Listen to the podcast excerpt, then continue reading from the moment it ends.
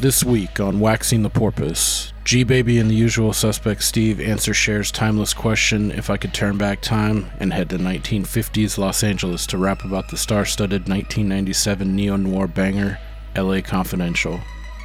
Join us as we interrogate IMDb and their proprietary Without Mercy rating system, endure quite possibly the best bad review of all time, and ask the question Have ye valediction, boyo? Kevin Spacey does such a great job in this movie, you'll be thinking, Me too? More like me three. Two scoops, sir? Two, make it three. I'm not driving. Let's wax this porpoise cut to look like a movie star.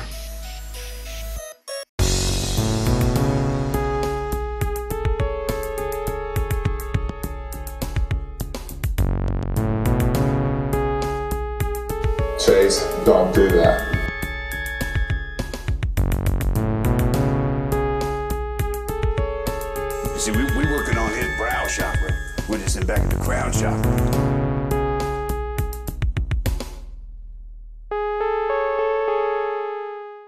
All right, welcome back to Waxing the Porpoise. Back again on episode 59. We are covering LA Confidential this week from 1997, directed by Curtis Hanson.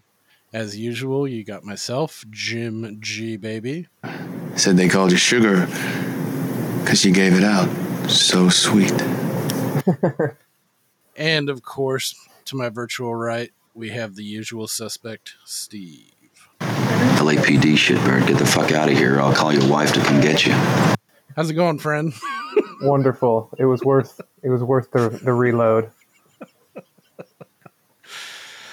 Uh, good to have you back. Good to be back. I'm ex- I'm especially excited to talk about this one. This is one that I've been recommending, or I, I've I have I had recommended uh, in the past to you quite a bit. Probably same along the same lines as Chinatown, uh, which makes sense because they're pretty similar. Kind of, they're in the same milieu, Yeah. as it were. Uh, You've been recommending this period. since It's like since Obama. That's how long you've been recommending this movie. Damn.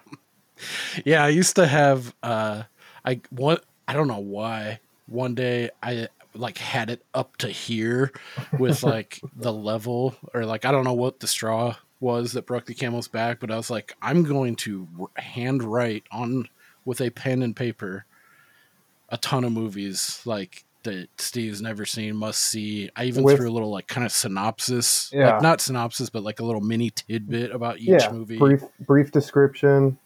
Uh, some were starred and highlighted. It was a eight and a half by eleven piece of paper, front and back. I think I might have it still somewhere. No, you gave it. You gave it back to me at Oh, some point. I? I? can't remember when this happened, but yeah, I have it right here. Oh shit! Yeah, I, I highlighted certain ones too. it's funny to go back on this. A lot of these we've done. Well, on and the show, and a lot descriptions more- aren't like uh, a 1950s style LA noir detective. It's like this movie's dope. Russell Crowe's cool in it. Uh, yeah, It's like shorthand descriptions. yeah, like this one. Bill, pa- Bill Bill Pullman, Rosanna Arquette for Lost Highway 2000. Fucking sick. Asterisk.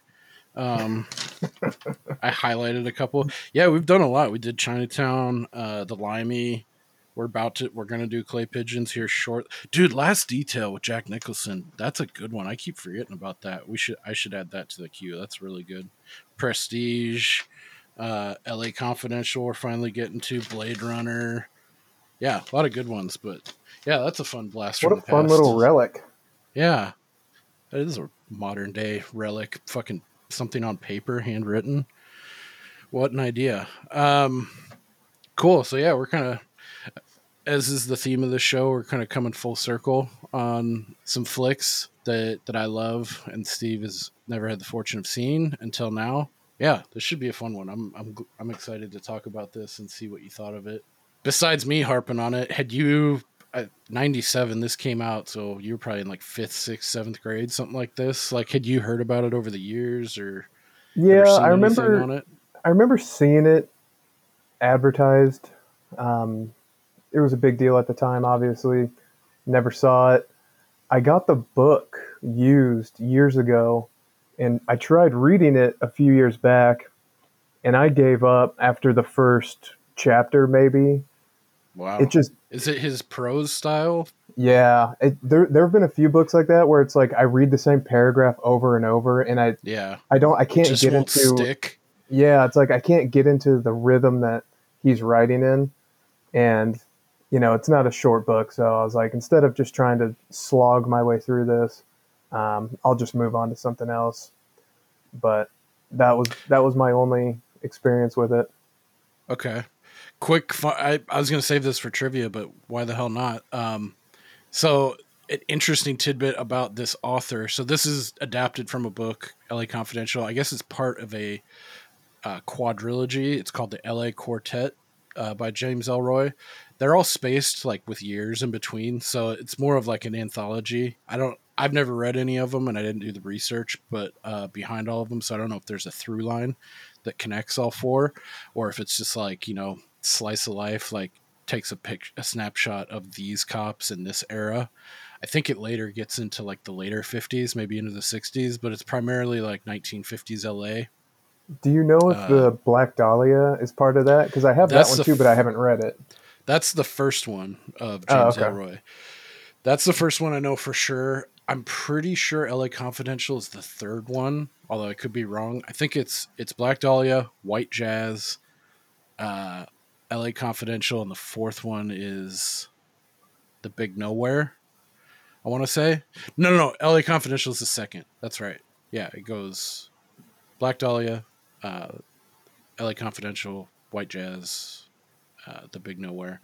Um, but yeah, I guess this is kind of adding to like this James Ellroy guy, maybe maybe not being up his own ass, but he the the term was coined Elrovian prose, like after him.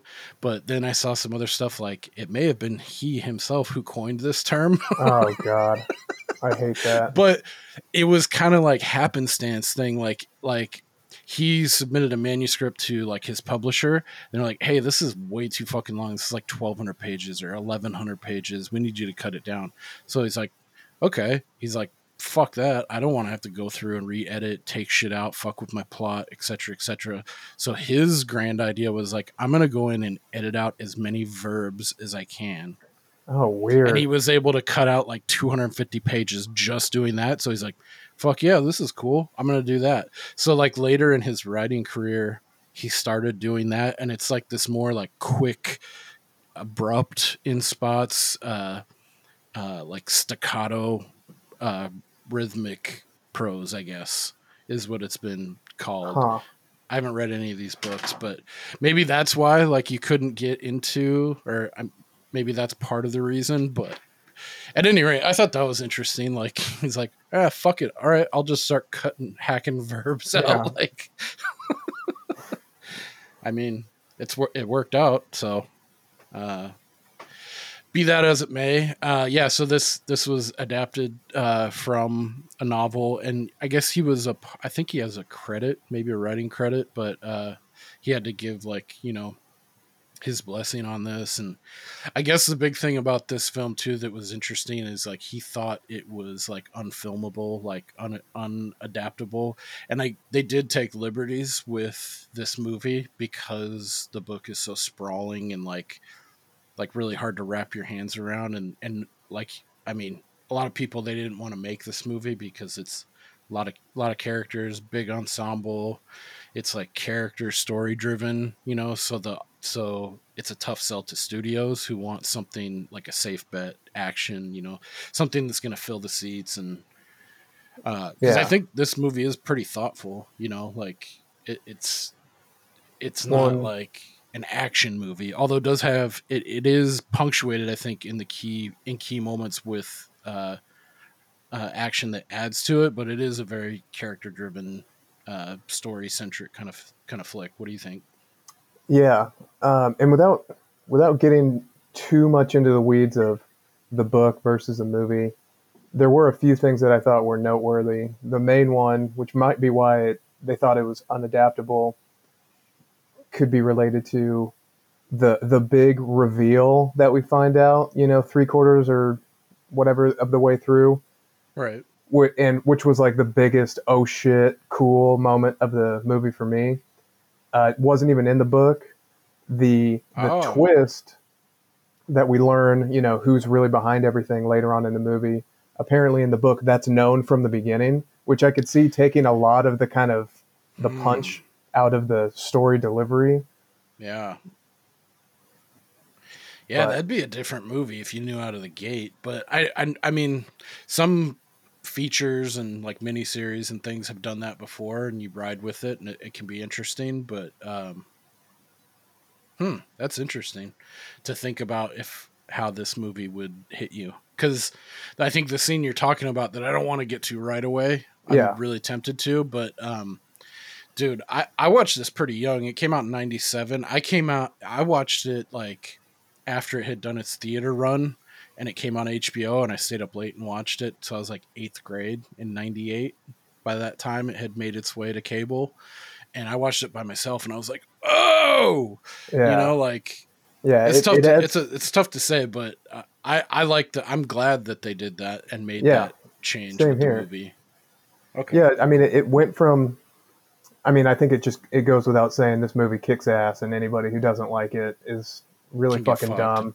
Um, but yeah, it went from like this is a really cool, enjoyable movie to like, oh shit, this adds like an additional dimension of Yeah. me enjoying it. You know, it's like salty sweet. It's not, you know, there's like a there's a depth of flavor there that wasn't there before. That yeah, I was I was stoked when it went there. Nice. I do have a fun.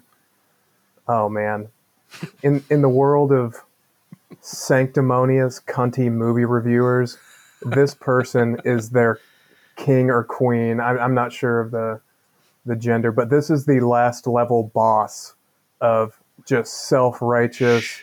Nice. There there are words and references in this in this review that I don't even understand because it's so so above my head as far as like cin- cinema critique. So I'm I'm gonna have to have your assistance on this, but yeah, we'll Well, get to I- that later. It's it's a real treat. Okay, cool. Yeah, we'll put a pin in it. And I'm no expert, but I know a few things about a few things, but I can tell I'm gonna love it already, and it's This, gonna be a this review was written dumpster fire. with the person's eyes rolling so far back in their head the entire time.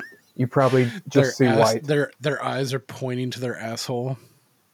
Yes. So I do have two small issues with plot points in this movie. One, I think, is just okay, but first we can get out of the way that you Yes. like, you did like this movie. oh, I Cool, loved it. I thought it was awesome. It's Yeah, probably I- one of I thought that I thought this was a slam dunk, but yeah. no, oh, I yeah. I did think I was like, I mean, if it's pretty crazy too. You look, I didn't even realize. You look on Rotten Tomatoes. I'm pretty sure it's a 99 critic Yeah. and 94 audience. So Yep, I mean, exactly. And of course, IMDb. I wasn't really going out on a limb.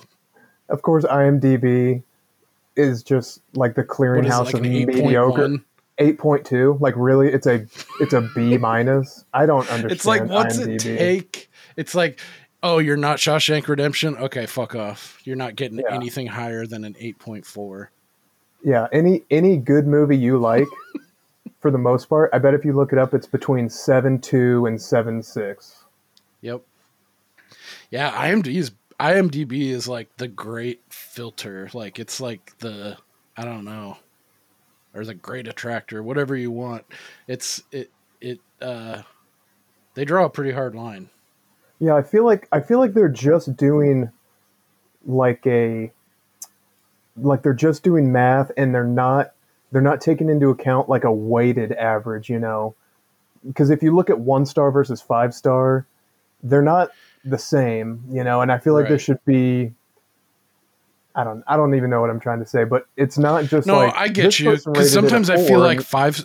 I feel like five star is like a little bit too limiting sometimes, Mhm. and you can get stuck in like, oh, that was a three when it was actually like not. That's not a three like movie. That's not.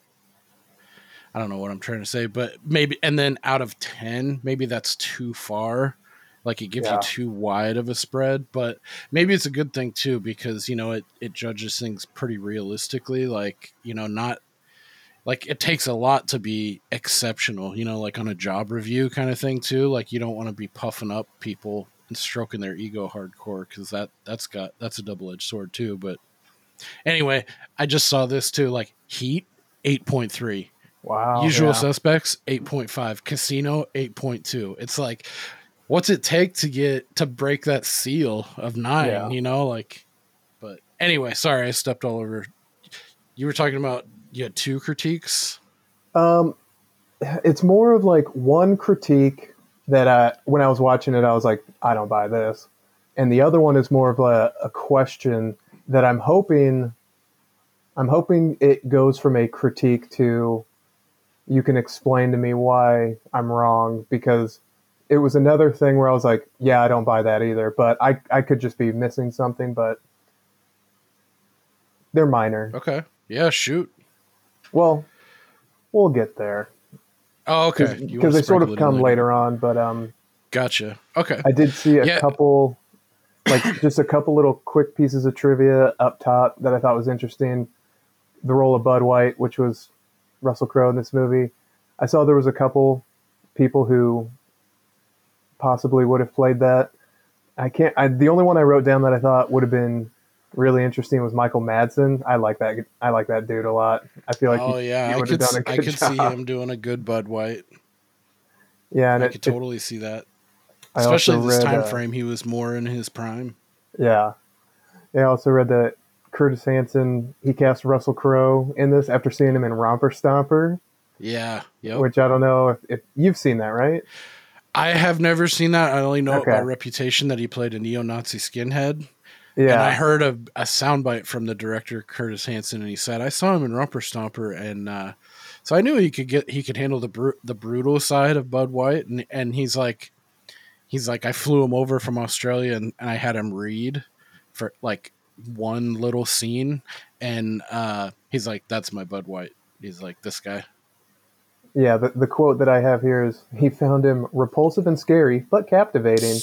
And if anybody has not seen that movie, it's not particularly good, but the thing that is, I guess you could call it funny to me is, uh, yeah, they're Australian neo Nazis, and unlike a movie like American History X or The Believer, where you follow this person's arc from hate filled evil person to they find redemption or whatever. That's not mm-hmm. Right. romper stomper at all. Like it just kind of ends with people dying. There's no there's no like I Oh, see the wow. error of my ways. It's kind of just yeah, we're gonna keep being Nazis until we die and Oh man, not everyone survives, but yeah, there's no damn. Yeah, So that's there's a, it's a very it's way more bleak even than the Yeah. believer and totally. So Well, if that sounds like something you're into, yeah, you'll love it.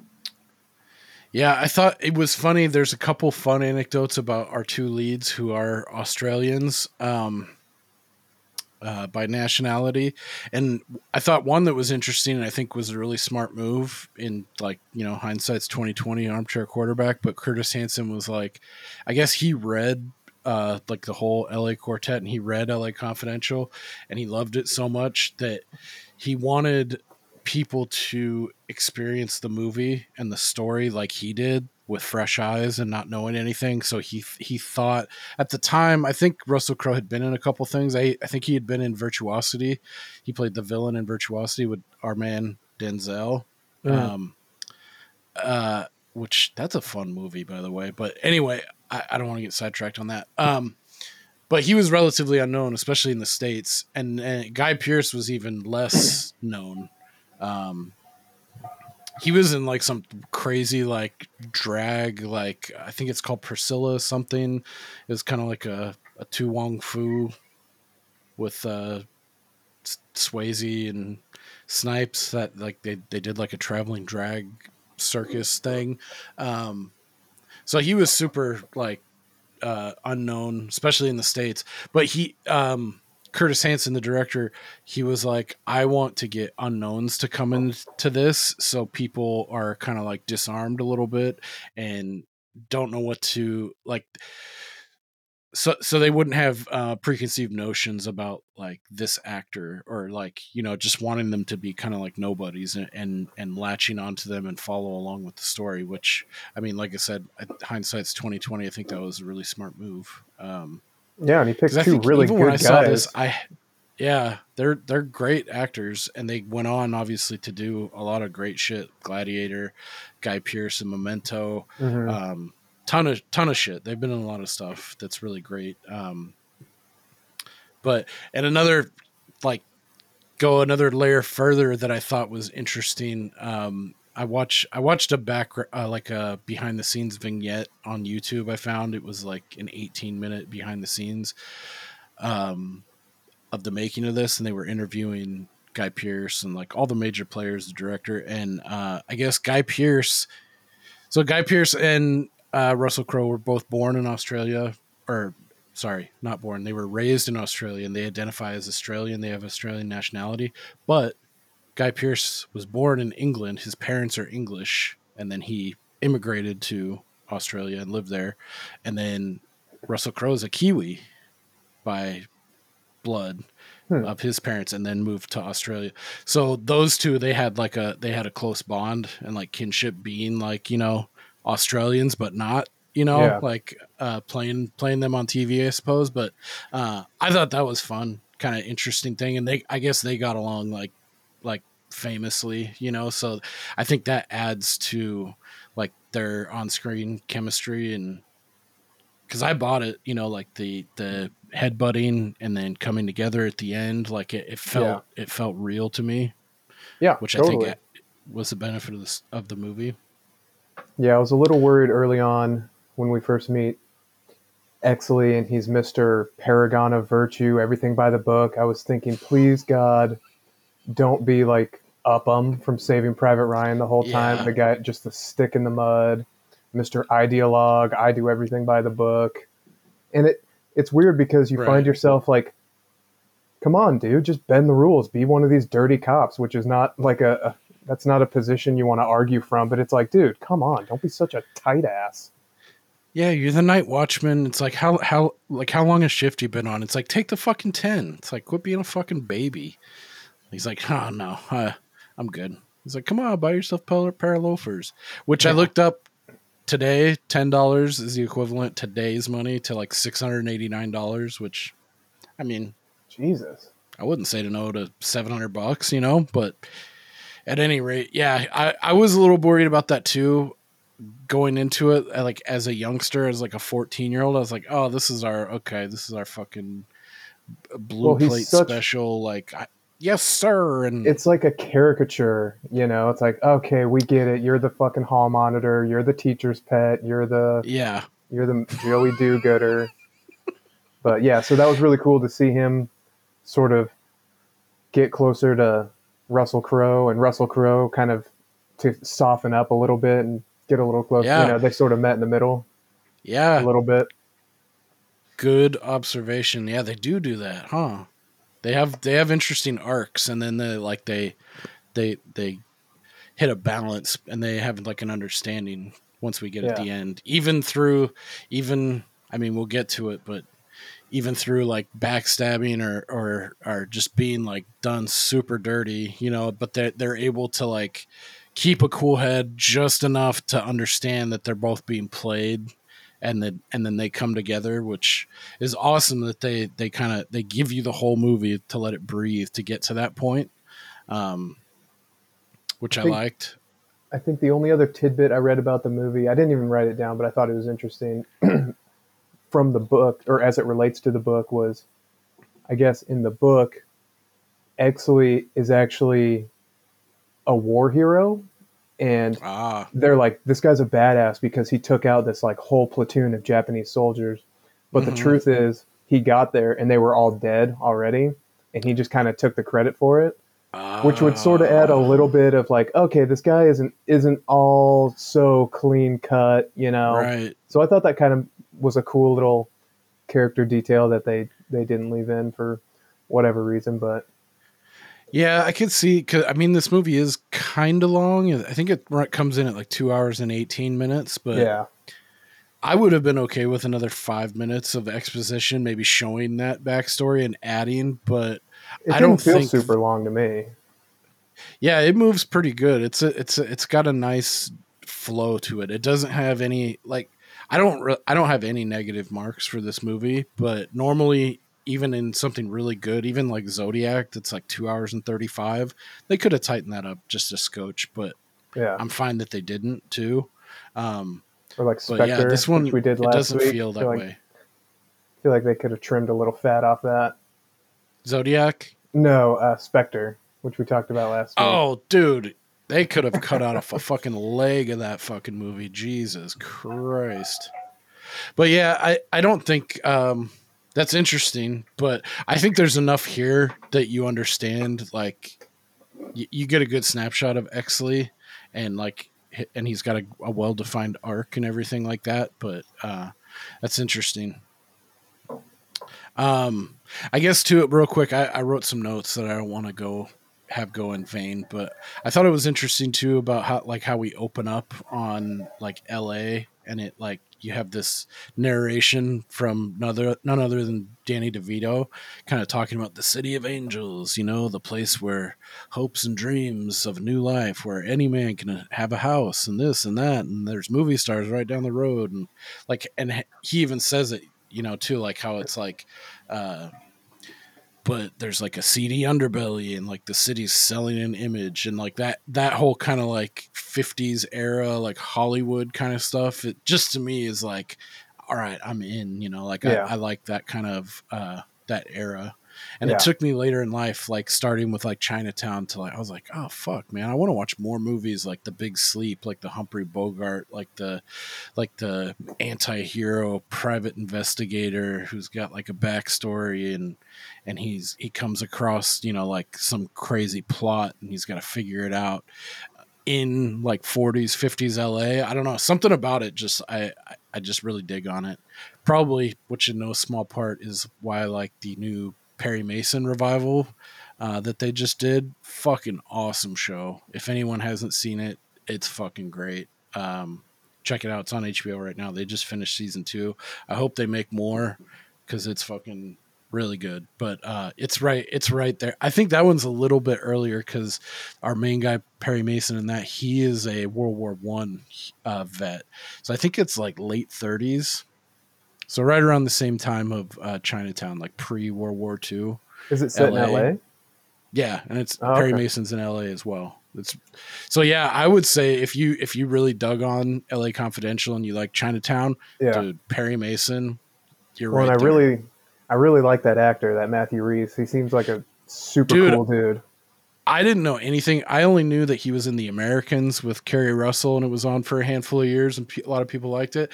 I didn't know him from anything, and I was like, "Who's this fucking guy?" Yeah. And uh, dude, he wins you over immediately. He is awesome. I heard him interviewed, and like I didn't know him from anything, obviously, but I was like, God damn, this guy's charming and just super cool and interesting. Yeah, and he's British as fuck too. And then he he's able to like I never I never would have guessed he was British. Could have seen him in the movie. He's got like total American accent, like doughboy, like you know, war hero that's been dis- disillusioned by the war, like a, f- a fucking broken person. Uh, he's kind of like the opposite of Jack Nicholson's character. He's a private investigator, but he's not like this dandy kind of character. Like fucking, he's got a cool setup. He's like broken and fucked up, and he works his way back. Anyway, we're talking about LA, LA Confidential, but but Perry Mason's fucking awesome. I loved it. If you're a fan of LA Confidential or Chinatown, I implore Yeah. you to check out uh, Perry Mason because it, it'll hit that like you're chasing the dragon for something like that right there. Um, but so and I, I, to get out of the way too, like some table setting for LA Confidential, it, it kind of it hits us right at the beginning. So and a lot of this movie too, I wanted to say is uh, a lot of the events are based on real events that actually happened, which I thought was interesting too. And they kind of they you know did fan fiction around it and made this story, which I thought was kind of cool that they paralleled uh, some of the the true events. But one of which too is what we touched on in the the Viper Room uh, episode we did, um, Mickey Cohen's name came up. He was a big LA organized crime mafioso dude um, who I think at one time he owned the Viper Room or some property close by. But anyway, um, he gets brought down because I think they allude to it in the film too. Like if it worked for uh, Capone, fuck it, we'll use it here. They went after it. They couldn't Yeah. hit him on anything like rackets or drugs or anything. So they're like, all right, fuck it. Federal tax evasion. So he goes down, it creates a power vacuum in LA for organized crime. and that's where we that's where our story starts right there with this like, you know, this monster with its head just been cutting off and and now there's like multiple players and they allude to later like it's even drawing outside interest from like Cleveland, Chicago, New York, wherever, you know, cuz I mean even even in the 50s LA is a huge fucking city. You know, their top guy just went down. It's like the wolves are out. Um to take over, you know. Um and then so we're introduced very quickly uh, to Russell Crowe, which I really like this scene a lot, and it I think they do well in a short amount of time to give you like a backstory and like a motivation and like okay, I, I think I understand what this guy's all about. Obviously, Russell Crowe he plays Bud White. He's he hates wife beaters. He's against. He has a real thing about domestic violence, which we learn about later. But it opens up on you know he's he's in his patrol car with his partner and he sees a woman getting beat up on i love this scene how he comes out Yeah. and he's like why don't you dance with a man for a change like that whole part and he fucking Yeah. just bodies this big fat dude is beating on his wife uh, and he cuffs him to like the railing of his house and he's like he's like you're gonna go away for like a year and a half and he's like you you lay a hand on her again i'll hit you with a kitty raper beef Yeah. you know, and like you know what they do to kitty rapers up in Quentin. Like, so I thought they established like, okay, I understand this guy. He's a fucking meathead with a heart of gold, maybe, maybe not.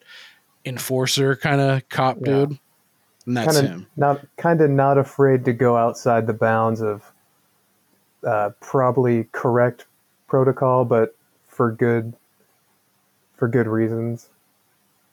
And we're still in like, you know, I don't know how much this is Hollywood or how much is fact, but I got to think it was a lot looser it, than it was today. You know, like maybe not quite Wild West, but cops could probably get away with a fuck ton more. Uh, and obviously, with the lack of technology, it was easier to do so. Yeah. Um, so he was like one of those kind of pieces on the chessboard that could affect that. Um, yeah, I love that. He's like, "Why don't you dance for a man for a change?" Uh, and then then we get uh, the man himself, Kevin Spacey, uh, Sergeant Jack Vincennes. Which, I mean, I'm gonna set aside art, artist, all that shit. Yeah, he fucking rules in this anything movie. about He's awesome. Kevin Spacey, but he's fucking rad ass in this fucking movie. Yeah. I liked his character a lot. And when I say I liked him, is like I hated him Sure. in spots, but and I like that's the other thing. A lot it's it's not just one character. There's multiple characters that have an arc, right? Yeah. Like he's got his own arc and he he plays kind of like this uh like he's a vain he's making side deals. So he he's not as brutish as our bud white played by russell crowe. He's he more he, he knows how to game the system. He's smarter. He's kind of like a dandy like he dresses real nice. And he's also the technical advisor for a tv show that coincides with all this called badge of honor um, which it seemed kind of like like a dragnet style Yeah. show like just the facts jack you know like that Yeah. kind of shit. Um so he's got this like he's got he's got a lot of shit going for him. He's wheeling dealing and he he likes the attention. He likes like oh yeah i'm the advisor on the show. So that's him. He's kind of like this like uh It's kind of like a snake, you know, yeah. But it, but it works for him. Yeah, he's got charisma. Like he knows how to like he, he's he's got that that something, you know, where people want to be around him. And but if they knew like the real truth, like he's probably still still at this point when he's like riding super high, he's probably still got something in the back of his head. It just it takes through the course of this movie, it takes uh, certain things for it to like come to the forefront. But um, Well, I mean, if you look and at then if you look at him versus Exley versus Bud, they're all very effective at their job, just in very different ways. Because I, Yeah. I, I obviously didn't really like Exley at first, but then when you see him interrogating the, the kids, those three kids, it's like, okay, this guy might be a, a giant douche, but he's really good at his job. And Yeah. same with same with Bud White, and same with Kevin Spacey. Like they're very, very different, but they're very effective in their own way. So Yeah, totally. And uh, so, yes, that I that's probably one of my favorite parts of the movie. But then we get introduced to Ed Exley, which that's a pretty rad fucking name, uh, played Yeah. by Guy Pearce of of Memento fame. Um, he's been in a lot of shit. He was also in. He's more recently in Prometheus as Old Man Weyland. He played. Uh, he was in Iron Man three. He's been in a lot of stuff. He's a really good actor. I like him a lot. Um, uh, he so and he he also has an he's got a chip on his shoulder because he was like the son of famed detective Preston Exley. So he's got that going for him. The familial police thing. He's trying to fucking live up to his old man's sh- step into his shoes and live up to his shadow. Um, he's young, probably the one of the younger uh, detectives for sure. He's very I- idealistic. Um, he's like at the opposite of the end of the spectrum. Uh, if you have them set apart, uh, Bud White on the right being like, you know, willing to bend the rules, do whatever it takes for justice, even if it means being f- what you hate, kind of thing. yeah, Whereas Exley's like by the book, fucking justice, like to the letter. But he also has this thing like he's trying to jump ahead. He's trying to maybe not get the notoriety a la Vincennes and that kind of juice, but just to like he's trying to get ahead. He wants to be like chief of police maybe one day is Yeah. like his goal and he's going to do whatever it takes to get there if it's selling out cops or uh still doing it by the book but just being like that the ultimate hall monitor as an adult basically like you broke down. Um yeah i thought i was like it started out he's like this like straight edge okay this is our poindexter he's only concerned for justice. But you know even he as we come to see early on he strays from like the notion similar to Vincennes and his pleasure derived from notoriety. It's like he's trying to get ahead in the department and outshine his father you know like get out of that shadow and like yeah. so Yeah, it seemed like his biggest priority was legacy. right Vincennes was like, I'm just looking out for number one. right And and Bud White is like, I'm just out for justice, which is ironic because he's the one who steps outside the bounds the most. But he's the one who, if you think about it, or at least for me anyway, like he's the one who's actually looking for justice the most, but breaking all the rules the entire time to get Right. there. But it's interesting too because even though he is like I think he's called like a blunt instrument at times in this movie, he also he is smart though too. Yeah. He's just like never really given that chance. And Yeah. I like how, you know, I think we alluded to in the last episode like show don't tell like later on in the film when Bud's like, ah, I got there's something about the night owl, you know, there's some there's something Yeah. nagging at him and he starts digging into it more. You know, it shows he's not just, you know, a meathead. He was just willing to do that kind of shit, you know, and, and Yeah. go that hard.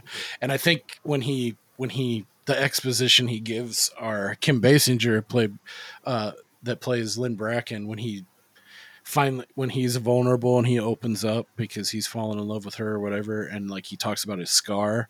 Dude that was pretty brutal man when when he's like because i don't think i really took it or remembered it from when i watched it when i was a kid but when i watched it especially this time for the show when he's like yeah i watched my fucking I was handcuffed to a radiator. Yeah. My dad beat my mom with a tire iron, and she's dead.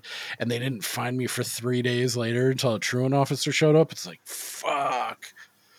Like that's so, like I'm like if I have to endure three or four hours of boredom, I'm like fuck. You know, Yeah. it's like, can you imagine sitting for three days with no food or nothing and s understanding what happened and seeing your dead mom? It's like, that's got to really fuck someone up. Yeah. So this this brings me to plot point issue number one, and I don't think you're going to be able to talk me out of this one. Okay. But how could you ever love a whore? I found myself, yeah, it's tough. I guess it takes a certain kind of person, but Mommy issues. yeah. Which I. I mean, I can't. I just can't imagine in. I ever mean, falling in love that. with a hooker. Yeah, I mean, she is a really nice hooker. I would say she seems very like, like understanding, and she seemed like she'd be really caring and like make you a fucking sandwich after, and like be just like really nice about things. Like not, I don't know. That's the impression I got from from her. But yeah, that would be tough. Like especially an old hooker. reconciling, like fuck, her body counts in the triple digits for sure. Like goddamn. What am I gonna quadruple for sure. I mean, she's in her mid to late forties. Yeah, just the numbers game. You're never going to be the best for her, and Well, you have to have know that- that. Uh, I can't remember if it was. It might have been with Exley later.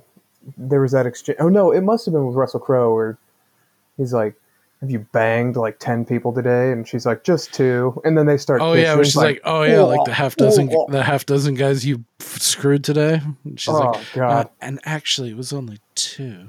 Yeah, like that's supposed to be romantic. Like, oh, yeah. okay, yeah, I kind of like that. I liked their back and forth. How they were kind of just like. I mean, you can say if if anything else, you can say she was comfortable with who she was, and she she wasn't like uh, no Sharon Stone flashing her shit all over town. You know, like she she seemed kind of like uh, unapologetic. classy. Yeah, I was gonna Yeah. say she seemed just like a classy dame. I thought, Yeah, like a high end, days. like a high end Yeah, call girl rather than hooer. Yeah, and plus, I mean, like, I mean that that's got to be a, a feather in your cap too. If like if you're the one that brought her out of that, you know, and like made her go straight, you know, like I think they call that Captain Save a Ho. yeah, but it's also like buying a cab when it's reached its end of life. Like, oh, Yeah. cool. Now you have an, an old Crown Vic with yeah, you 11 picked up one of them from million miles on it. auction. it's a Caprice. Uh, It's a salvage title.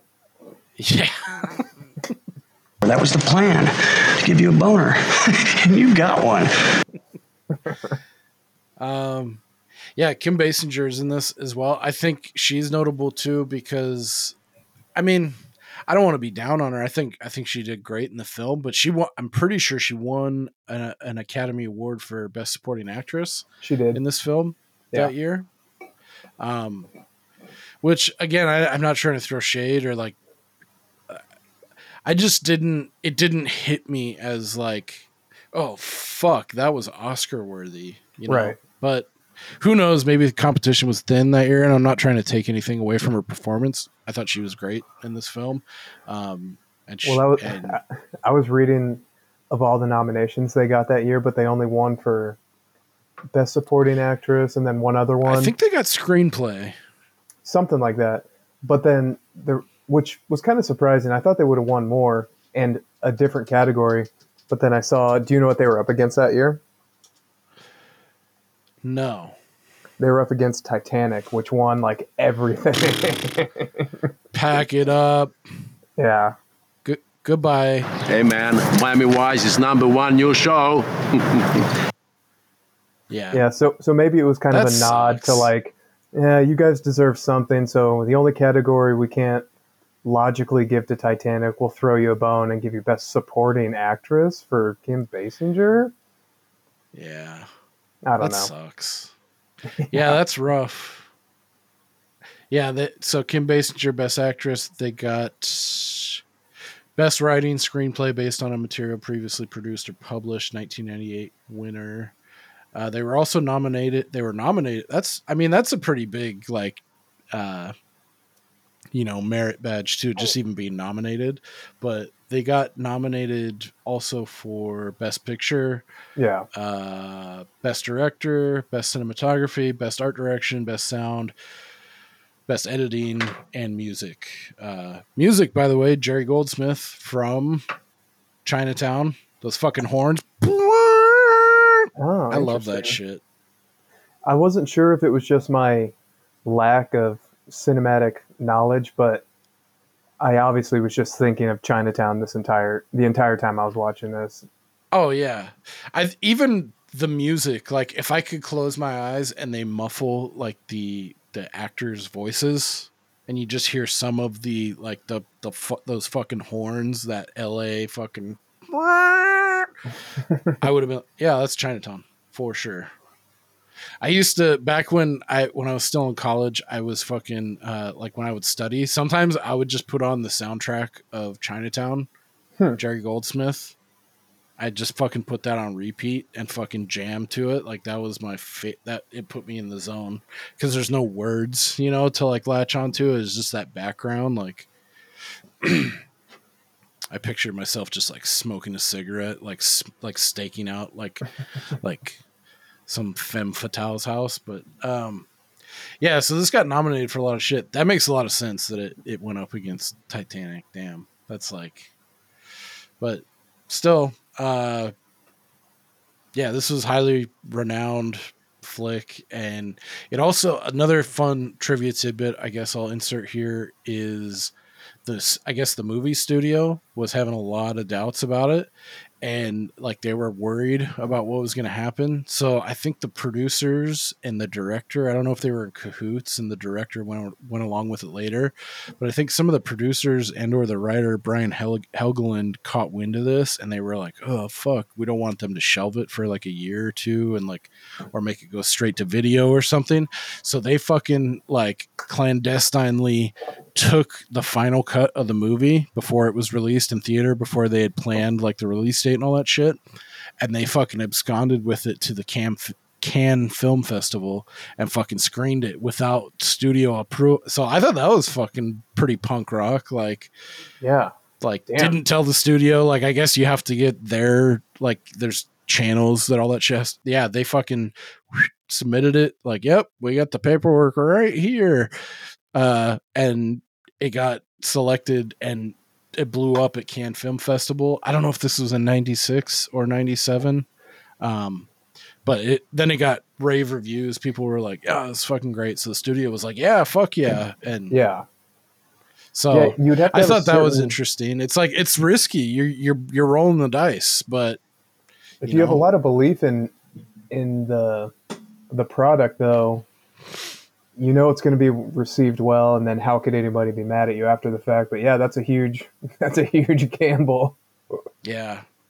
I mean, because studio execs, you know, you think about like, I mean, you would think getting into that business, they'd be big movie buffs or they'd like have some understanding of the technical side. But more and more, it's like, it's really just got about be about the money, you know, and these people Yeah. are just like, you know, pencil pusher types that aren't as invested in like the actual material. They just want like okay, what's a known, what's the safest bet, and they're breaking it down on a different level than uh, maybe. Well, I like- imagine I imagine now everything is like an algorithm. Like all the Netflix people Oh, are like, yeah. we want a movie starring this type of person about this type of thing because all of these topics are very popular right now, and it's like we don't care if it's dog shit, but people are gonna watch it. So right.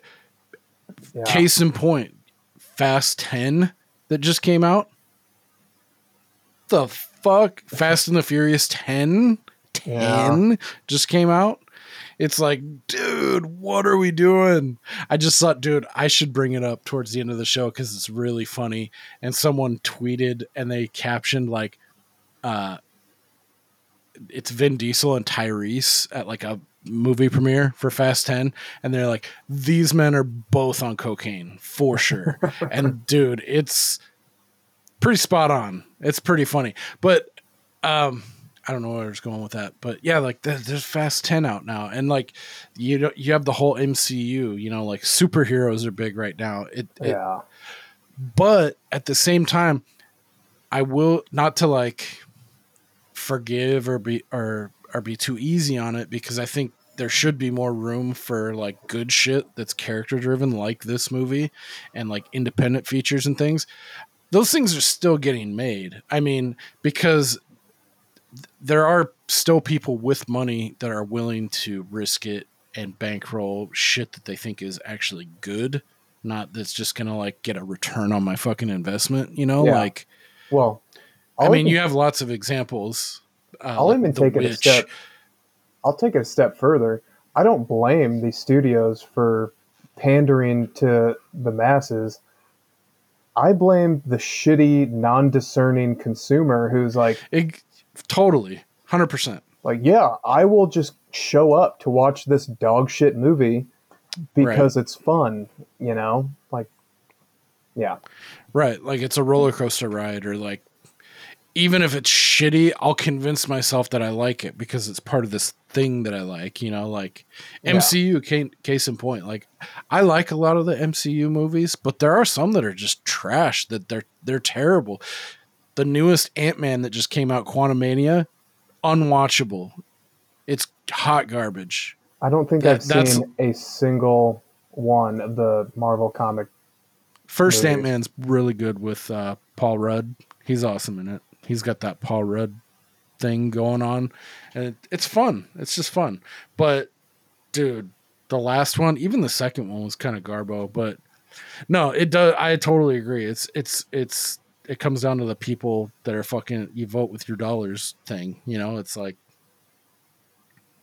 money fucking talks. So Yeah, yeah studios i mean not to say that they're looking out for everyone but they're also supporting how how many thousands of people that have jobs. So like once you get to a certain point it's not about like oh i like this kind of movie or i want to see this kind of movie. It's like i'm running a business and i have Well, yeah, employees i have shareholders blah blah blah blah blah. Well, imagine you run a restaurant and you serve only dog shit food. Um, if you're making a lot of money serving dog shit food, that's not on you. That's on the consumer who is just eating dog shit food. right Yeah, And if they wanted this something better.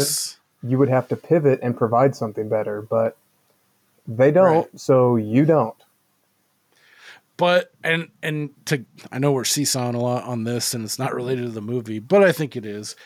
It it this day and age too. It's interesting because of how you see it with music too. People cutting out the traditional like middleman of like signing studio deals because you're able to go viral on YouTube or you're able to just throw your shit on SoundCloud like Post Malone. That's how he got fucking famous.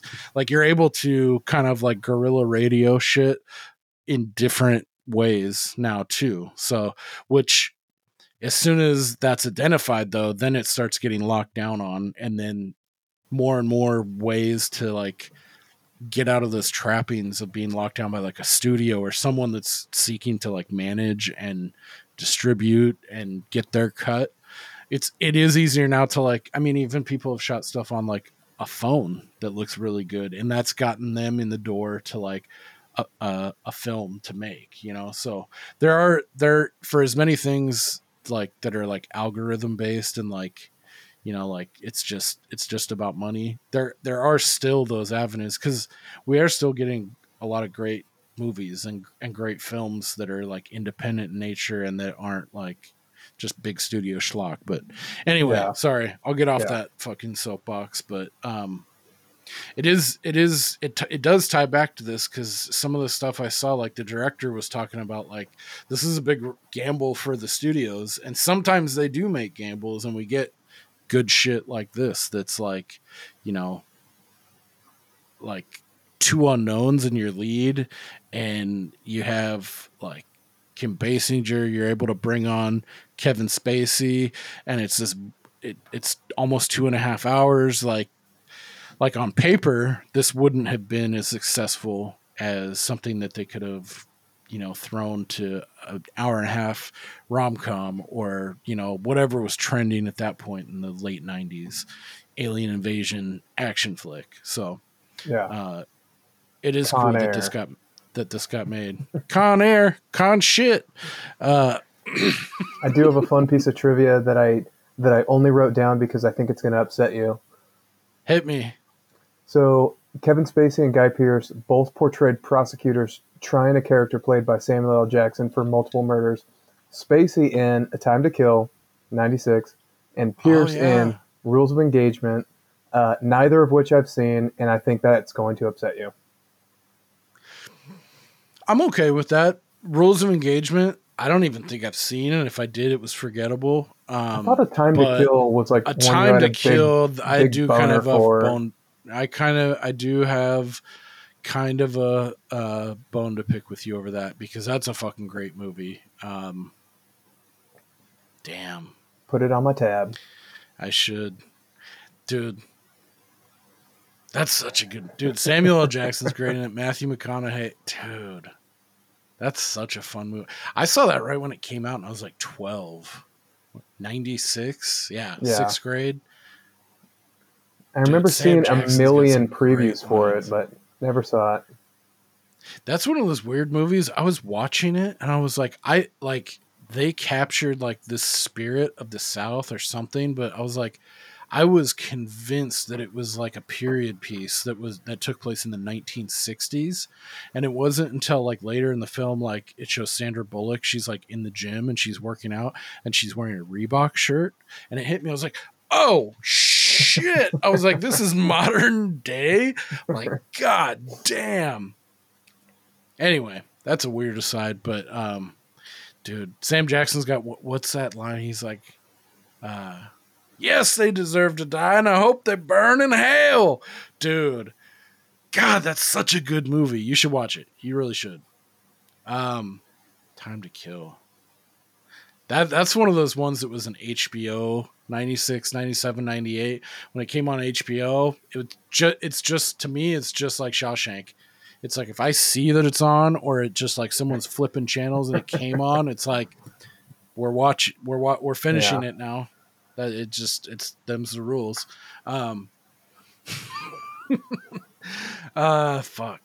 So did you close off? I know I kind of trampled on it. Was that your set your second complaint or did we already get over that? No, we have not. picture. We have not reached my second complaint slash request for clarification yet. Okay. You want to hit that? Uh, sure. I mean, we would we would be skipping ahead quite a bit to. Okay. Well, Sure. Yeah. No. let- go ahead. let let's let's go into so bloody christmas this is where we get so we've got our intro to everyone and then we get bloody christmas which um that was another true event that actually happened. And i thought it was interesting like the so there's two officers that are involved in some kind of scuffle downtown with uh six mexican individuals. And it goes from the the two cops getting injured they have muscle pulls and you know bruises Yeah, from this minor altercation? minor injuries. yeah minor like they're fine. And that's what was actual. And then through like suggestion and rumor and everything and the lack of technology and communication at this time in 1953 LA it morphs from Helenowski and Brown like I already lost six pints of blood and Brown's in a coma and then to like Helenowski lost an eye and Brown's being read his last rites. And you got Yeah. a bunch of drunk cops and then oh what do you know? It's so it's Christmas night they're having their fucking party all these cops are getting shit faced and then they bring in these six Mexicans that supposedly have like killed and like m- like brutally maimed their fellow officers so their blood's up they go down there's a scuffle and a fracas and uh, they're assaulted and beat and there just so happens to be like a, a news crew there uh, and they snap photos so this is a big black eyesore for the lapd and Exley is like, fuck yeah, I saw everything. Fuck you guys. I'm going to sell every one of you motherfuckers out. And he's like, I want to be the fucking detective lieutenant. Like, I want to fucking call my own shots, like this and that. So he makes his play for what he wants. And then he also throws under the bus uh, Jack Vincennes because he knows like he lives for Badge of Honor and all this shit. He's like, that's how you get to him. He's like, take the show away from him. So they get him, they get Vincennes to snitch on his fellow partners in order to like one day like to be able to come off his suspension, come back to Badge of Honor, and then he throws Bud White under the bus and his um uh, his best friend Dick Stensland. He's like, yeah, fucking cut him out, fuck these guys up, and I'll go to the grand jury and testify. All that happens. So now Exley's like detective lieutenant in the lieutenant or the detective bureau in LAPD. Um, and so now Bud White's like this starts the uh the blood feud between Bud White and Exley. Like you put my like my my best friend Dick Stensland, he was one year away from his pension and it's like you fucking ratted him out and he he was gonna get indicted and, and like he's he's may be facing jail time out of this whole thing. So that that's where our setup is. Um and then we get like very quickly into the night owl, which is like everything that the rest of this movie hinges on. Um where a bunch of people are killed in a coffee shop, including surprise, surprise, Dick Stensland, um, our Russell Crowe, Bud White's best friend. So he's like, "Fuck," he's invested in it. Exley gets the call. He shows up and sees it. What do you think of this scene? Like when, like, like the setup, the shot. You see the cook shot, and then when we finally get into the bathroom and see all those bodies, like, I saw this. Like I said early, so I was like eighth grade. I was like, "Oh fuck!" Like, it- Yeah. I was like horrified. Yeah, well, I mean, you're kind of expecting to see because you see the sh- the cook dead with a gun in his hand. You see the blood on the wall and the blood trail into the, bathroom. yeah. So you're expecting him to open the door and see the other guy dead, and then you Right. see like six dead people. It is Yeah, it like is pretty shocking. Six or seven, and they're Yeah. like, and they're stacked. Yeah, Like two are off to the side, all fucked up, but there's like four or five bodies like stacked, and you see like like shotgun like yeah, wounds to their bellies and shit. Like it felt kind of like a horror movie, like Sting, or like almost like slasher, like they had been gutted or something. Like obviously, this time watching it at almost forty years of age, I was like, yeah, that's fucking brutal. But it didn't hit me the way it did when I saw it when I was in fucking eighth grade. You know, like I was like, oh fuck, but. yeah, like it felt it, it was like a horror scene. I was like, that's fucking brutal, man. But yeah.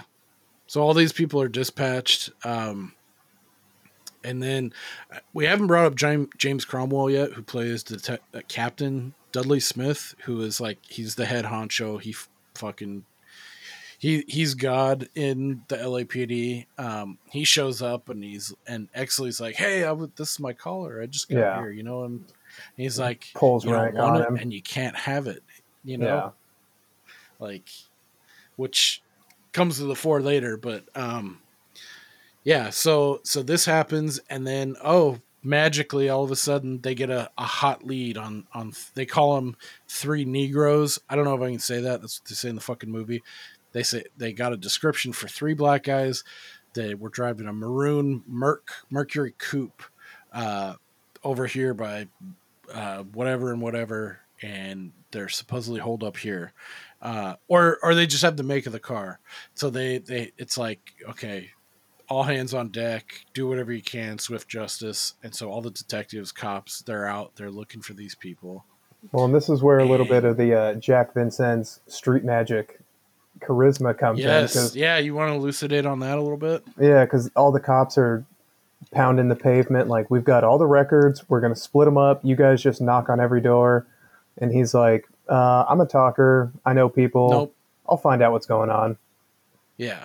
And so you can tell like he's probably he's probably got informants like little informants in like pockets like in like Santa Monica like everywhere you know? So like yeah that would be like so that's another thing. A lot of the like the main characters they have like little ins or they like they have the X factor they they they have that that extra juice that propels them forward and Exley sees this in Vincennes and like sees what's going on you know and he's just like i'll take those odds you know like fucking let's go you know like like because he can identify like oh I can use this because I know Jack's like a man about town. He's fucking got all these connections, yada yada.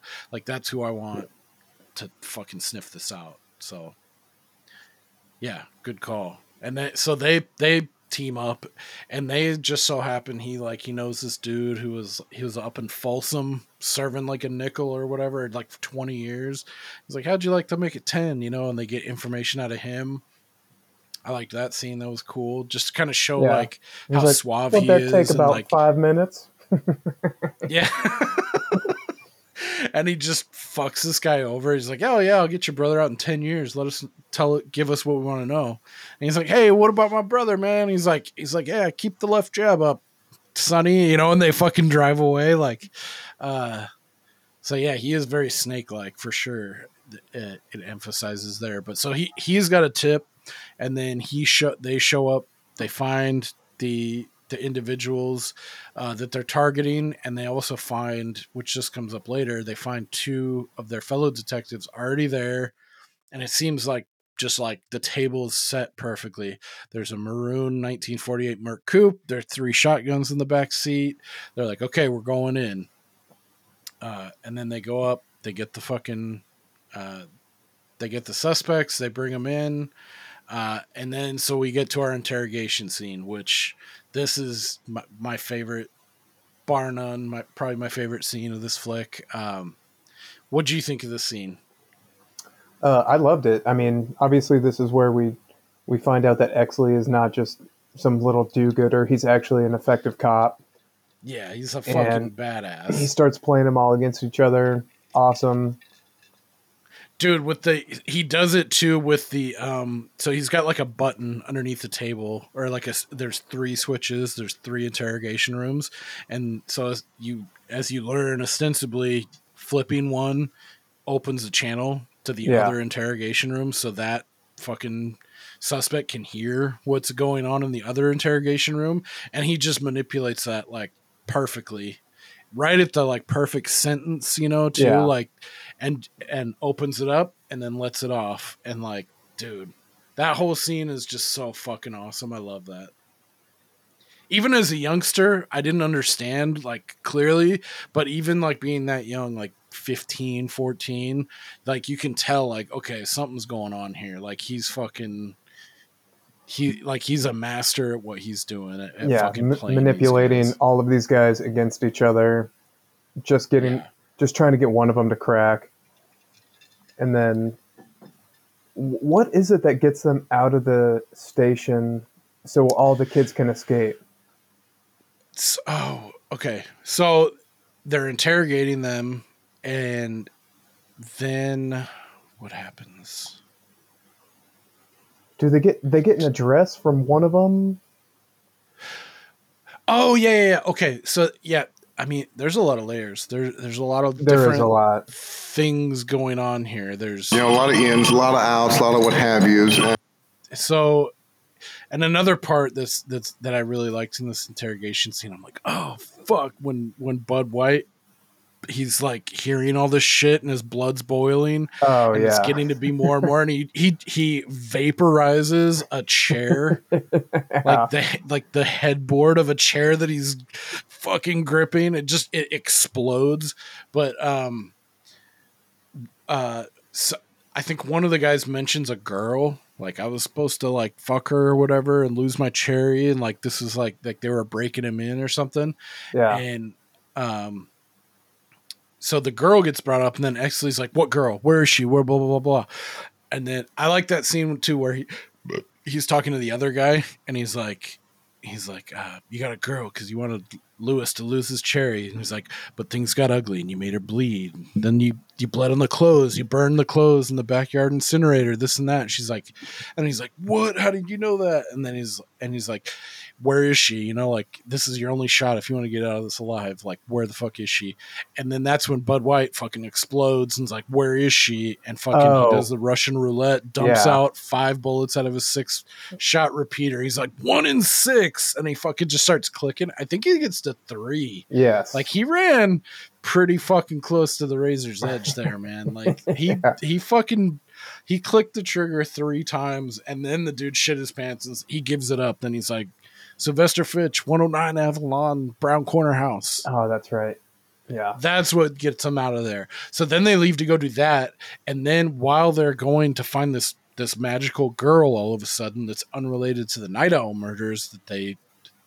So now there's a girl they have to go uh, save. They get out, uh, and and looking back on this and being older, it's like, oh yeah, he would. They were let out. So like it was like once they find the girl and they get her, they're like they hear it over the wire, you know, the radio is like, oh, the night owl suspects have escaped. They jumped out of a second story window or whatever, you know. It's like Dudley Smith had to have like let them out or done something because he needed to get rid of them. Hmm. He Yeah, needed had- to close up all his loose ends, you know, and they were part of it. They were the patsies. Like they couldn't he couldn't risk have having them like go to trial and something happens, you know, like left to chance. Like he had to make sure that's why when they first meet those two cops and they find the the night owl suspects, the first cop shoots and Exley's like, Whoa, what the fuck are you doing? And he Yeah. pushes the shotgun up. Like, cause he was like, they were on a seek and destroy mission because they were working for Smith. Like they were gonna go there, kill the three black dudes, and say, Yeah, they resisted arrest, blah, blah, blah. They're the night owl night owl killers, done. Um, but they weren't counting on Exley and Vincent showing up at the same time and doing quote unquote the right thing. So that's what like later on I was like, oh yeah, he had to have like made sure that they escaped so that they they could get them later. Um, one thing we skipped over too, and I think this is actually this is the one negative or minus that I give this movie. Maybe not the movie, but the the character or maybe they were just that dumb. But when he asks him about like you know where do you get your drugs? blah blah blah. And then he he gives up like a known address or place that they frequent. He's like yeah uh roland everett sells you know red devils up on bunker hill. And then after that when they escape quote unquote Yeah. uh exley's like uh let's go here. And sure shit that's where they are. It's like why would you give up make up an address any address. Why would you give them the address of your drug dealer and like the place where you would go as your default to like lay low? Because that's where they find them and then they're then exley kills them there too which that whole scene was fucking at the time when you're watching it it's like oh fuck dude this guy it's adding to his uh like record like of of he's not a poindexter. He just goes in and he he shotguns fucking four dudes. Yeah. one of which in that elevator he took a big chance with too. Like later on i was like what if there was an old lady in there too? Or like what if like there was a young woman? It's like that's pretty ballsy to just stick your gun in a fucking closing elevator and let go like. Well, I think I think the elevator shot was kind of the the Rubicon or the tipping point because you could even see the look on his face where he was like, "I shouldn't have done that. yeah This is not really what I'm lucky. supposed to do."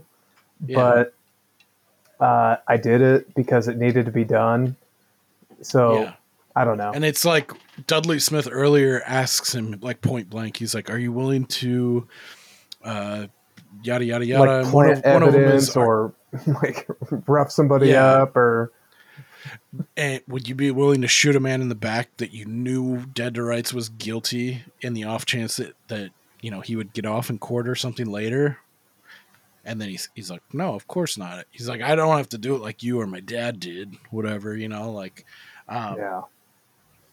But yeah, in that scene, it's like, yeah, you you just did it, man. Like, Yeah, because sometimes it I mean it needs to be done.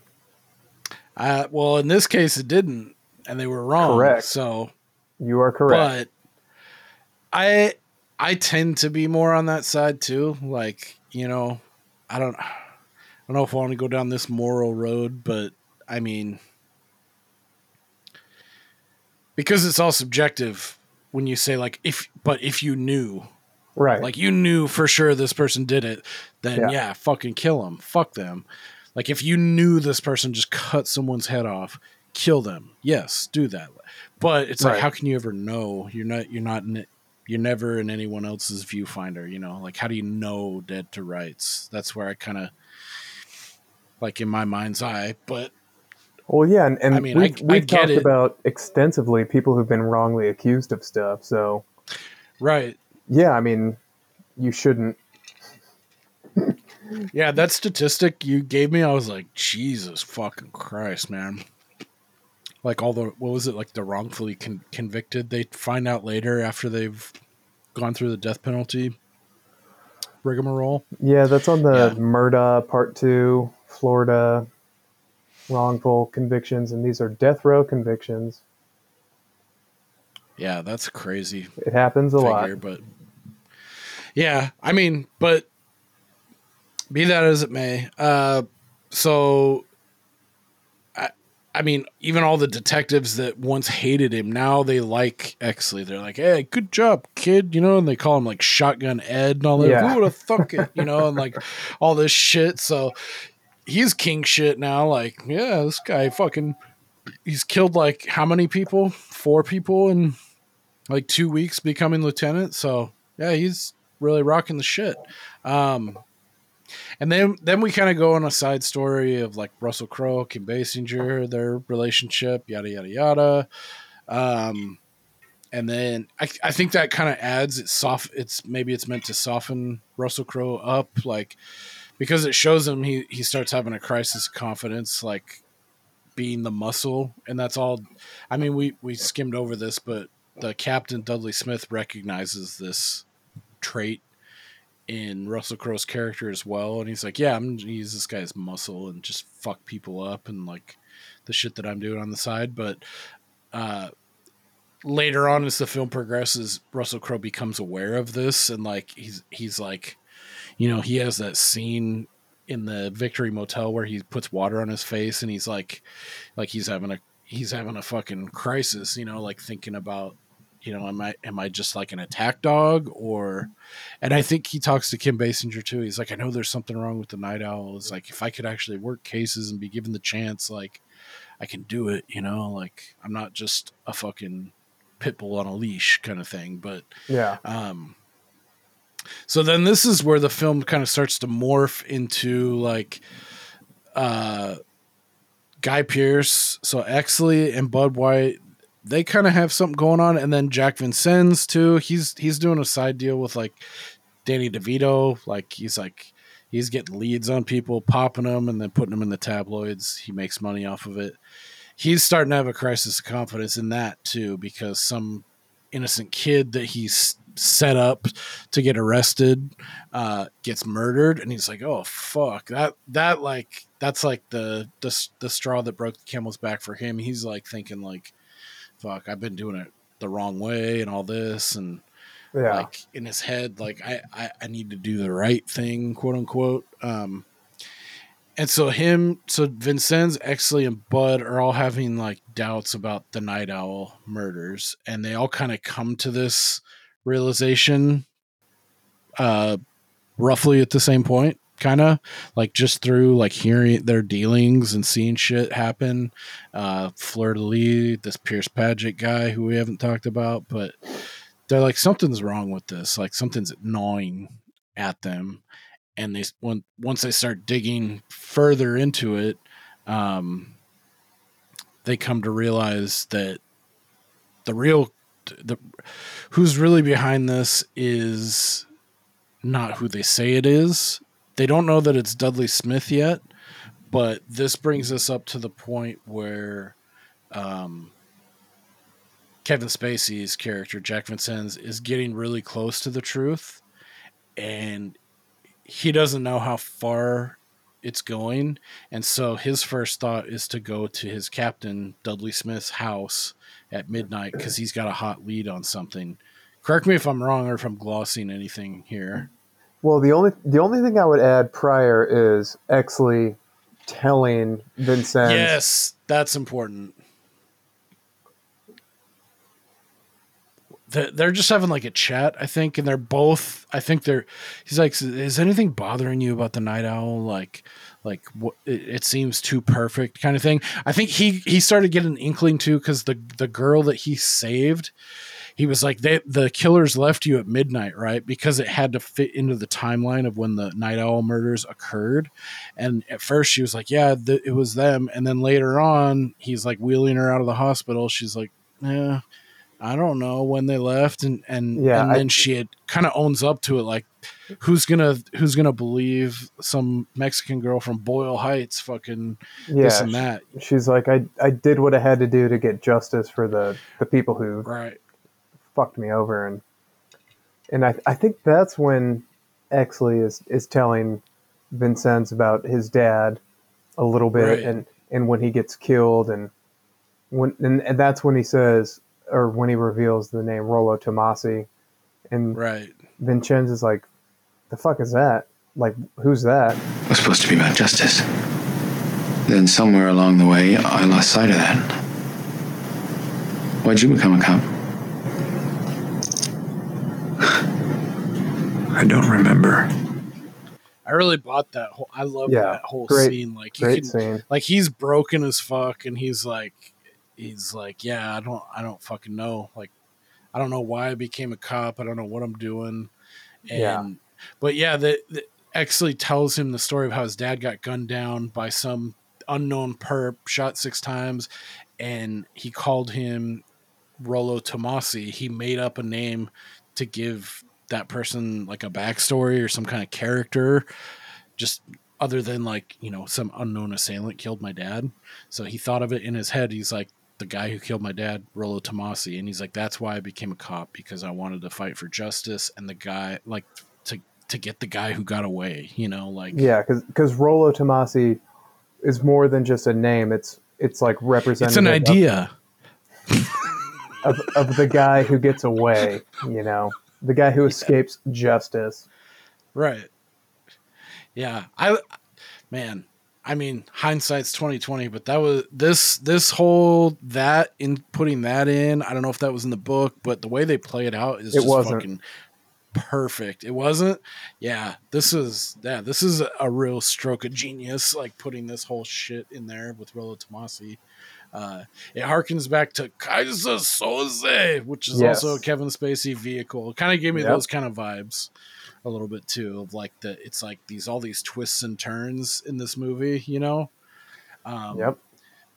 But uh, oh yeah, I I, I want I don't know if this will fit here, but I wanted to put this James Ellroy soundbite in before I forget. This is the author of L.A. Confidential. In 1988 and 89, I wrote LA Confidential. It was big. It was epic. It was huge. It was a book for the whole family. If the name of your fucking family is the Charles Manson family. Uh, I loved that. Something about that. I was like, oh man, this you're a real card, Reed. That that audio clip tells me everything I need to know about that guy. I think so too, because that's how I felt. I was like, oh okay, he's this is who he is. This is one of these guys. If your fucking family was the Charles Manson family, Okay, he kind of so- looks like one of our former coworkers, Matt. If you can imagine him, like thirty years older, with just uh, like a cop stash. Uh, That's I would kind have of to, what, that, that's a deep look it up. Maybe lighter skin tone, but anyway, So where where I Uh, last cut you off, you were talking about um, Dudley confronting Vincennes. Yes. So this is so we have Exley's gone to Vincennes, expressed his concern and his uh, doubts about the night owl, and Vincennes is right there with him. He's he's investigating something kind of tertiary, but it's starting to like bend into relating to the night owl, and there's players involved, and um, so he's like he's like, yeah, let's go. Um, I'm gonna go here. You go there. We'll investigate this, that. There is a funny part before the Dudley Smith scene when they go to like the Formosa restaurant, and he's like, "Let's go brace Joey Stompanato, one of you know Mickey Cohen's former lieutenants, drug lieutenants or whatever, and he's sitting there with uh, who actually thinks is God damn it. So this guy Pierce Patchett, he's running a group Turner. of whores that are cut to look like movie stars. Patchett's running whores. Cut to look like movie stars. That's another thing. It drones. There, I think that something to that effect, like cut to look like movie stars. Like they, th- that line is said by like three different people at three different points in this film. But Yeah. um, that's what he does. So, uh, so like, there's like a, I got my, I got my, um, Veronica Lake is played by Kim Basinger, Yep. who is Lynn Bracken, who is like, these are stand-in prostitutes, like primo tail, as Danny DeVito says, to look like movie stars. So that's like, that's the cachet. That's that's the the X factor for this guy. This, I mean, he's a pimp. This Pierce Patchett guy, he's that's what he is. Um, just very high class pimp, I guess. Um, so Vincennes and actually go into the Formosa. There's Joey Stompanato with who who actually thinks is one of these whores cut to look like movie stars, Lana Turner, and he's like, and he's talking real tough with her, like, "Hey, sit down, babe," and like, "I'll take you downtown," and like, "Shut up," and shit like this. And he calls her a whore, like, like you're just like a whore that looks like Lana Turner or something like that. And Kevin Spacey's like, "She is Lana Turner." He's like, "What?" And then she throws the fucking water in his face. And this is like one of the few levity moments that like that you buy because then they go out to the car and they don't say anything and fucking X has got water in his face. He's just been embarrassed and fucking Kevin Spacey's got this shit eating grin and he just kind of chuckles and then they have a little chuckle, you know? So that like adds to their like teamwork, like fucking buddy cop movie. Like, okay, it's you and me. We're gonna figure this fucking thing out. I I like that scene a lot. But anyway, they're like, okay, let's fucking split up. I'm gonna go to the frolic room. You go fucking here, whatever. And he's like, yeah, I'm gonna go hit up uh, Captain Smith and see what he thinks on this. Which I don't know, man. Between this scene and the interrogation scene, I don't know which I like more and I don't think it's a fair comparison, but this this scene is the one that fucking just really like oh gut punched me. So so as we know, so Vincenne's getting really close to the truth. He goes to his captain, top dog, like thinking like like what would you do? You'd go to your mentor, you're like, you know, whoever for like, hey, what do you think of this? You know, and like try and get their notes and their take. And you come to find out Smith, Dudley Smith is he's in on this shit. And he fucking cannot stop calling everyone boyo, which I don't like. What is that? I don't like it either. I'm I'm almost positive it's an Irish thing, so I don't want to denigrate the Irish, but uh, and there were a lot of immigrants during this time, and he's got a weird accent too that kind of kind of floats in and out. This Yes. Dudley Smith character, Yeah. um, like, have you got a valediction, boyo? Like like that kind of uh, cadence to him. It's, it seems forced Yeah, later on Totally. in the movie. I don't know if this guy's British either. I want to say he is. He was in Babe, you know, like that'll do, pig, all that I, shit. I think he's Irish. Okay. Well, fuck me. Um, yeah, he calls everyone boyo, which I don't know what that means, like dude in Irish. But anyway, uh, so yeah, he goes to Smith, and Smith, as you find out very quickly, he's in on this shit, and he he's like making a, a cup of tea. They're talking about the case and blah blah blah blah blah, and then he spins around with his fucking 1911 and just puts one shot right center mass of Vincennes, and he's like, "Oh fuck!" Did you see that coming at all? Yeah, I kind of did. When he asked him, like, who have you talked to about this? Like, Yeah, that that I wish they wouldn't have said that. When I was eighth grade, Jim, watching this, to- totally didn't pick up on any of that. I was like, "Oh shit!" This time, like, I obviously I know it's coming, but yeah, I'd be curious to wonder if I watched this later in life if I would have picked up. But it does seem that is kind of like setting the table. I That think I think you told have, anyone 'cause he's about, like, about who, who else have you talked about this boyo? Yeah.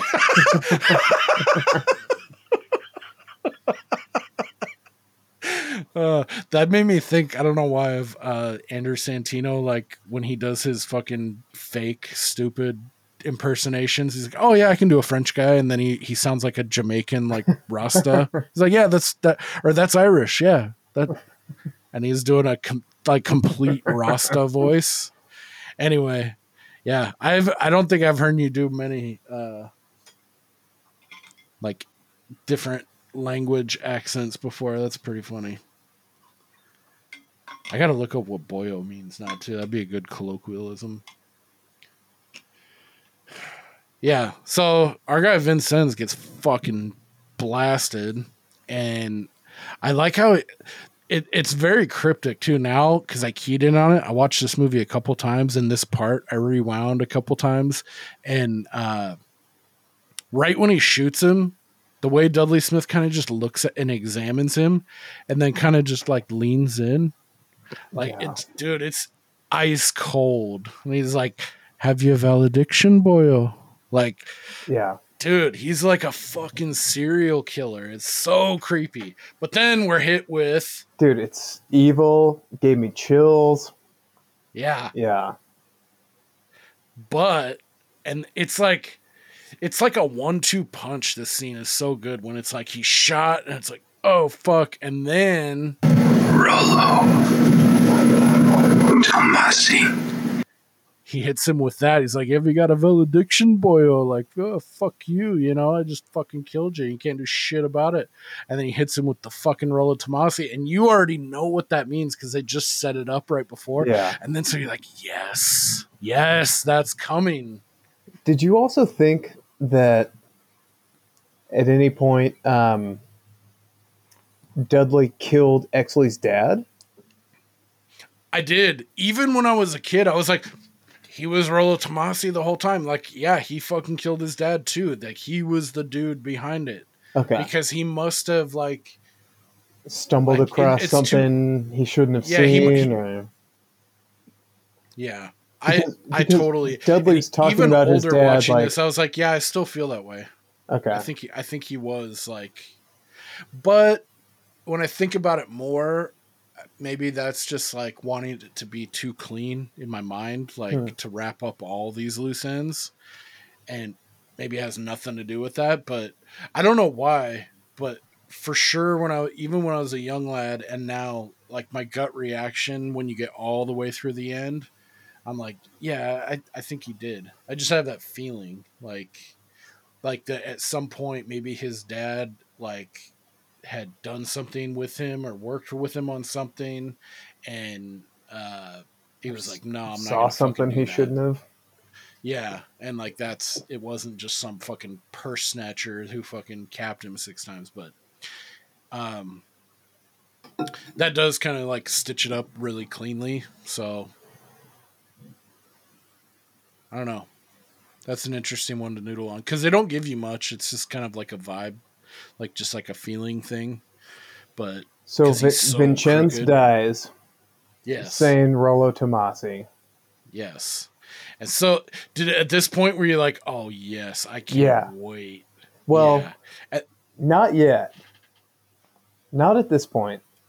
I thought it was kind oh of. okay I kind of thought it was just like, uh, damn, that's a rough way for him to go out. But it's not until Dudley talks to Eckley, Exley. Exley, yes that was the point where I was like, oh shit. and it's crazy because I when I'm looking back on it, I'm, I'm like, does does Guy Pearce here? Does he give too much away, like in the face, like? Because you know, in that scene, like he could say that, and then you could have the wrong reaction and be like, oh, what? Like Smith could be like, what the fuck was that? You know, like is he onto me or is something going on? And Yeah. maybe he did too in that scene still. But I feel like Guy Pearce's reaction was like just he rode the razor's edge to being like, oh no, yeah, I, I, don't know who that is. But for like a, a second, 1.3 seconds, you see it on his face like he knows. Boom. Like Yeah. this guy, he's behind it all. Put it- because yeah, what's he say? together. He's like he's like, "Oh hey, Don't before you you, have a leave, actually, he's like, oh, Don't you have a we're looking into it?" known associates of Jack Vincennes or whatever." And he's like, "Does this?" He's like, "Yeah, you got a name?" He's like. Rollo Tomasi, and it's all you- like the music is have- very understated. Don't you have a bump for it? I think you do. Do I? I thought you did. We're trying to run down a lead on an associate of Vincennes. The records check has led to a dead end. What's the name? Rollo Tomasi. Dude, right it. I'm like, oh, you gotta play this right, man. You can't give too much away. But yeah, Yeah.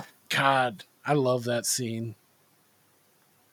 It's just like it I think that's all a- comes full circle. I think that's the best scene of the entire movie. Yeah, it's t- dude. Between that and the interrogation scene, it's tough for me. They're neck and neck. But yeah, it's it's like you know, I I think it.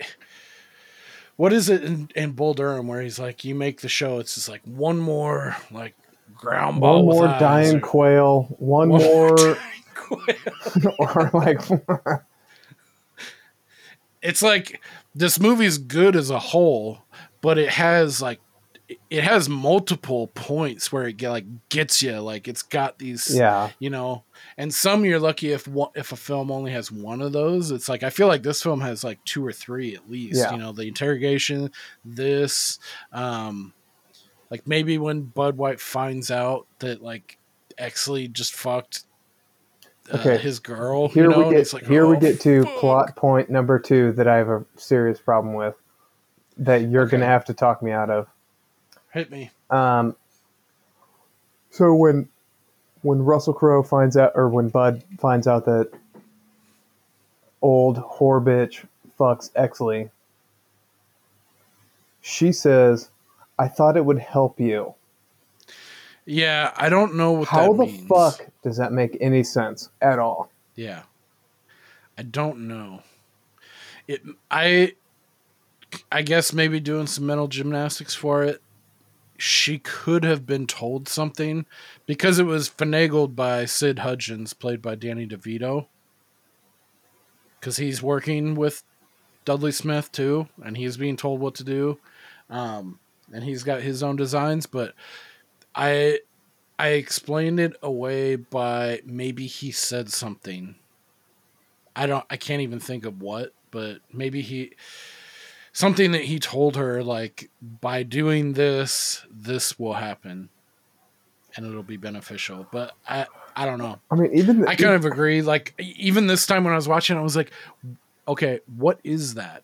Like how would that I thought this would help you. What would that thing be?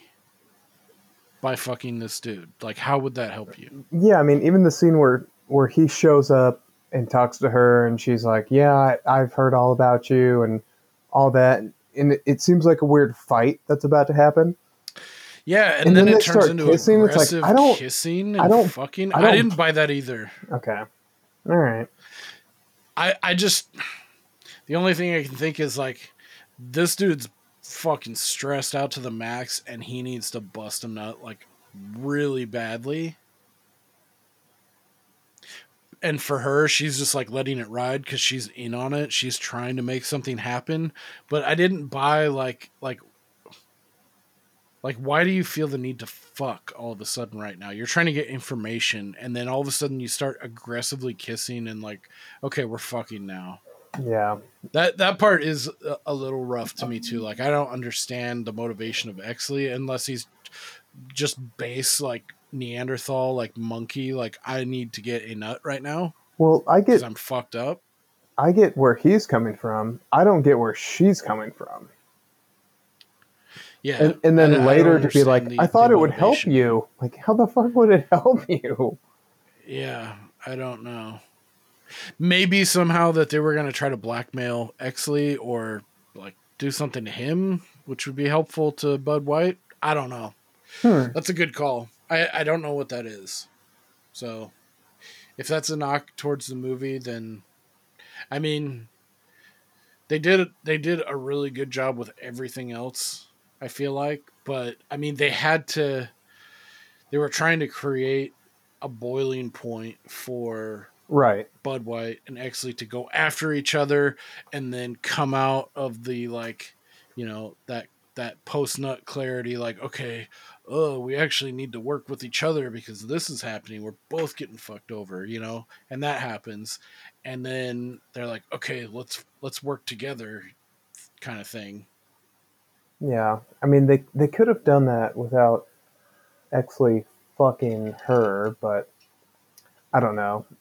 If if if somebody's listening who is smarter than I am, I would love an explanation. Yeah, why would Kim Basinger think what would be a reason that this would be a good idea to fuck her? It seems like her main now is Russell Crowe. Yeah. To fuck his arch rival For free. for free. For free. All right. So can I can I touch on my favorite piece of trivia? From, In the criminal justice system, Yeah. So uh, I didn't want to disturb you when you were talking about Lana Turner and Johnny Yeah. Stompanato. Yes. So you Who know that John, people. Johnny Stompanato is a real guy, right? He's one of Mickey Cohen's bodyguards, I think, or, or I think in Drug the movie he's like lieutenants. Pritchard Pratchett, whatever. Pierce so- Paget. So Lana Turner and John, Johnny Stompanato were a couple for a very long time. Um, he was so jealous of her that he actually showed up in Britain where she was filming a movie with Sean Connery. Stompanato pulled the gun. Connery beat the shit out of him. And the No! film and the film company deported Stompanato. So this movie is filmed in or it's set in 52 or 53. 53. Okay. So five years later, Lana Turner's um, daughter actually killed Stompanato Oh, yeah. In 57, he, s- she stabbed him. because he came after her mom and she fucking stabbed him to death. That's awesome. That is so awesome. Yeah. Fuck yeah. Good for her. One other kind Yeah. of piece of trivia is that the the cop at the end of the movie who congratulates Exley, Daryl Gates. Who's that? Daryl Gates. Uh,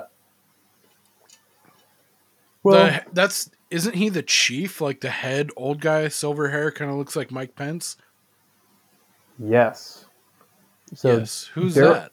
Daryl Gates. Um, it's a long. It's kind of a long story, but Daryl Gates is kind of the the pioneer of like the militarized police. In real life, that guy is. Yes, he's a real Daryl Gates. Wow. Like the, the LAPD, uh, like the, the the people that would drive like a fucking SWAT team truck through a house for crack. yeah, like those crazy, like tank-like looking, like yeah, fucking APC shits. I just I, I just assumed a lot of people would know who Daryl Gates is. Uh, if you ever I listen to no Ice idea. Cube's "Fuck the Police," he talks about Daryl Gates. Oh shit! And that's the real guy in this movie. That's Yeah. fucking crazy. Yeah, pretty. Damn, Uh, I never would have guessed it because he plays pretty subdued in this film. Like he's like, yeah, we need forthright, trusting, you know, clean cut men to represent the LAPD. You know, like he doesn't. That's wild. well, I think it's just the guy at the very end when Exley gets his extra medal. Yeah. But huh. Maybe I'm confusing him with. uh Yeah, I'm. Pr- I think I'm probably confusing him, but still, that's crazy that he's in in this movie. Nuts. Um, I since we're on the uh, trivia and we're almost in here at the towards the end of the flick here. Um, I have a, a quick aside by one of the most interesting names that I've seen in the cast list. So uh, you probably didn't notice this, but the gal, the actress's name is Precious Chong. Mm, And she was the woman at the very beginning on Christmas night that's getting beat by that dude. That Bud White. We open up on him uh huh. beating up the wife beater and chaining him up, and he's like, "Hey, you got somewhere to go?" The redhead, right? Gives him the wallet, and it's like, uh, "Excuse me, Merry Christmas, ma'am." That she, basic white bread, just white woman. Yeah. Her name is Precious, Precious Chong in real life. Uh, sh- so she is. Can you guess who she is? No. She is none other than the daughter of Tommy Chong of Cheech and Chong fame. Huh. So, and I didn't even realize this. I, I, I never realized. I thought Tommy Chong, even though with his name being Chong, like you would think, like, oh yeah, he's probably like Asian, Southeast Asian or something. I always thought he was Mexican, like with Cheech Marin, like because of his like, yeah, man, like it- like that whole vibe of him. But I guess Yeah. he is his dad immigrated in like the twenties from China, and his mom is Canadian, so he's half Chinese, half Canadian and he, he's a naturalized Canadian citizen, um, or na- naturalized U.S. citizen. He was born in Canada, uh, so he explained. So that's his daughter. They were him and his wife Shelby, who is a white woman. They were huge uh, uh, fans of this soul singer in like the fifties or something or sixties. Uh, Precious, and so they named her after that uh, soul singer Precious. Her full name is Precious Shelby, after her mom, Lorna Flosina Chong. Tommy Chong and his wife Shelby were huge fans of the soul singer Precious Wilson, who was a family friend of the Chongs, and she herself is Precious Chong's fairy godmother. How fun! How fun indeed. I thought that that blew my fucking cap back. I was like, dude, because I remember this time watching it. I was like, I was watching through the credits, and it was like, you know, somebody, somebody, Precious Chong, and I was like, that's a fun name. And then I was trolling through, like, I was researching this movie, and I found some trivia, and it's like, oh yeah, by the way, Precious Chong is Tommy Chong's daughter. And then I went down that r- fucking rabbit hole, and like, I was like, dude, that's nuts. And Tommy Chong's still kicking. He's like 82 or like 83. Like he's done a lot of shit in Hollywood. Like crazy a lot a lot of shit I didn't know about, which was really interesting, but tertiary to this. Um so yeah, Precious Chong. And she's like the whitest woman I've ever seen. Like you would never guess that's who Yeah. she was. She looks like her name should be like Betty Smith. Or Isn't like she you a know. redhead? Or no? Yeah, I want to say so, something like that. She just had like a '50s, like just like beehive kind of thing. Just like Hmm. she looked like Mary Tyler Moore, like just completely generic, like white, like American 1950s housewife. Uh, is what she looked like, but um, One Yeah. one other So- tiny plot point I, I'll take issue with is yeah, when they when they arranged to have Eckley and White come to the motel as an ambush. hmm If you're arranging an ambush, you should probably get there before the people you're going there to kill yeah, that'd be a good idea. because they get there early and decide, hey, something weird's going on. Guess we should figure it out before the people who are trying to kill us get here. Yeah, Don't ever try to fucking bribe me or threaten me.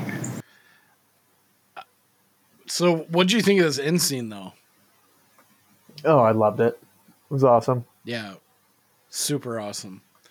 I loved the. I love the shot shot in the back. Yep. Yes, totally. I I wrote down here too because so many fucking people die.